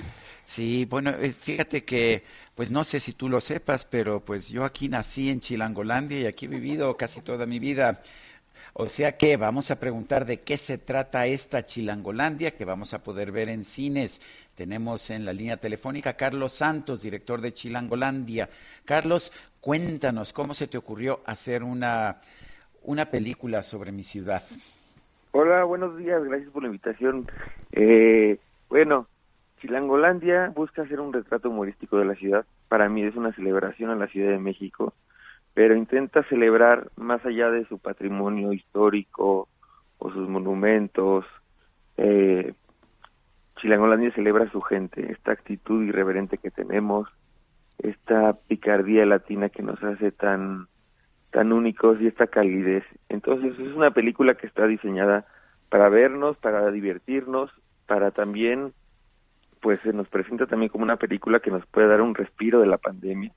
Creo que la risa es algo que todos necesitamos y afortunadamente eh, a la gente le está gustando, la gente está entendiendo Chilangolandia porque en un principio pues no sabían de qué iba, pero bueno, ya están saliendo las reseñas, los resultados de taquilla y, y la gente sale contenta de las salas de cine. Oye, Carlos, eh, había personas que decían, ay, no, es que, eh, ¿cómo les van a decir chilangos? ¿Cómo chilangolandia? Pero, pues la verdad es que quien vive aquí se siente orgulloso de ser chilango, que le digan chilango y de vivir en chilangolandia. Exactamente, y yo también soy chilango y soy orgullosamente chilango. Y, este, y creo que la palabra chilango y chilangolandia, pues ya expresa eh, qué es lo que nos hace especiales, ¿no? Esta, esta irreverencia, esta actitud luchona, esta también esta forma en la que le, vemos el lado positivo a las cosas y hasta en las mayores adversidades sacamos el chiste, ¿no? Y la broma y así y así hacemos las paces con la realidad. Carlos, cuéntanos qué tipo de película es. ¿Es un documental sobre Chilangolandia o es una historia? Cuéntanos. Es una comedia de enredos donde acontecen dos historias principales y estas dos historias eh, al final se conectan de una forma inesperada. pero a, través de estas historias hacemos un recorrido cómico de las distintas tribus sociales eh, que habitan en la Ciudad de México. Entonces, conforme tú estás clavado en la trama, que en lo que va a suceder, al mismo tiempo, siempre el contexto es la Ciudad de México, el contexto es eh, todos los todos los antagonistas naturales que tiene la ciudad, ¿no? Desde un temblor, el tráfico, una manifestación, este, los grupos delictivos, es decir, es un es una película que retrata eh, las cosas buenas y las cosas malas, ¿no? Pero siempre en un tono eh, celebratorio, de forma curiosa, ¿no? Oye, ¿y entonces ya podemos ir al cine? Ya pueden ir al cine, este, estrenamos desde el jueves y vamos a estar, esperemos, eh, unas tres, cuatro semanas más para que nos puedan disfrutar. Carlos Santos, director de Chilangolandia, gracias por invitarnos al cine. Muchas gracias, hasta luego. Son las 9.52, vámonos, vámonos a, a un resumen. El subsecretario de Ordenamiento Territorial y Agrario, David Ricardo Cervantes, informó que hasta el momento hay un avance de 86% en la restauración de escuelas dañadas por los sismos de 2017 y un 90% en la rehabilitación de viviendas. Bueno, y esto fue lo que dijo el presidente en su conferencia. Denunció que las farmacéuticas del país movilizaron a los padres de niños con cáncer para tratar de revertir su decisión de comprar los medicamentos en el extranjero. Eran laboratorios o empresas farmacéuticas, sino lo que tenían eran influencias y se dedicaban a distribuir los medicamentos. Esas empresas las enfrentamos durante todo este tiempo con campañas en los medios, fueron capaces hasta de movilizar a padres, a niños, para ver si cedíamos y dábamos marcha atrás a nuestro plan de comprar los medicamentos en el extranjero, porque estaba prohibido, no se podían comprar medicamentos en otros países. Bueno, algunos eh, médicos han señalado ya en sus cuentas de Twitter que esto es falso, no estaba prohibido comprar medicamentos en el extranjero. Este lunes el Pleno de la Suprema Corte de Justicia va a reanudar la discusión sobre el artículo 10 bis de la Ley General de Salud en materia de objeción de conciencia del personal médico. En Canadá este lunes se llevan a cabo las elecciones generales en la que el Partido Liberal y el primer ministro Justin Trudeau buscan permanecer en el poder. Bueno, y en la red social TikTok se hizo viral un video que grabó una joven estadounidense embarazada que estaba en una habitación de un hospital esperando a comenzar el trabajo de parto, cuando se dio cuenta que su novio llegó con la consola de videos eh, de videojuegos Xbox, la conectó en la televisión y se puso a jugar mientras ella esperaba nerviosa el nacimiento de su hijo. Babe, why did you bring your Xbox? Babe, one game I promise. Just one game I promise. oh my god. Se nos acabó el tiempo, Guadalupe. Pues vámonos entonces, que la pasen todos muy bien, que sea una gran semana y aquí nos escuchamos a las 7 en punto el día de mañana. Hasta mañana, gracias de todo corazón. Llenando de ilusión y de pasión mi vida loca. Las horas más felices de mi amor fueron contigo.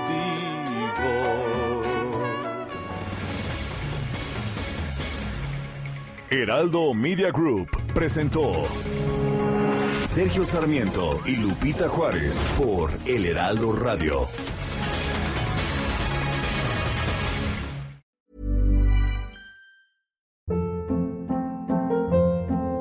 Hold up. What was that? Boring. No flavor. That was as bad as those leftovers you ate all week. Kiki Palmer here, and it's time to say hello to something fresh and guilt-free. Hello Fresh. Jazz up dinner with pecan-crusted chicken or garlic butter shrimp scampi. Now that's music to my mouth. Hello Fresh. Let's get this dinner party started. Discover all the delicious possibilities at hellofresh.com.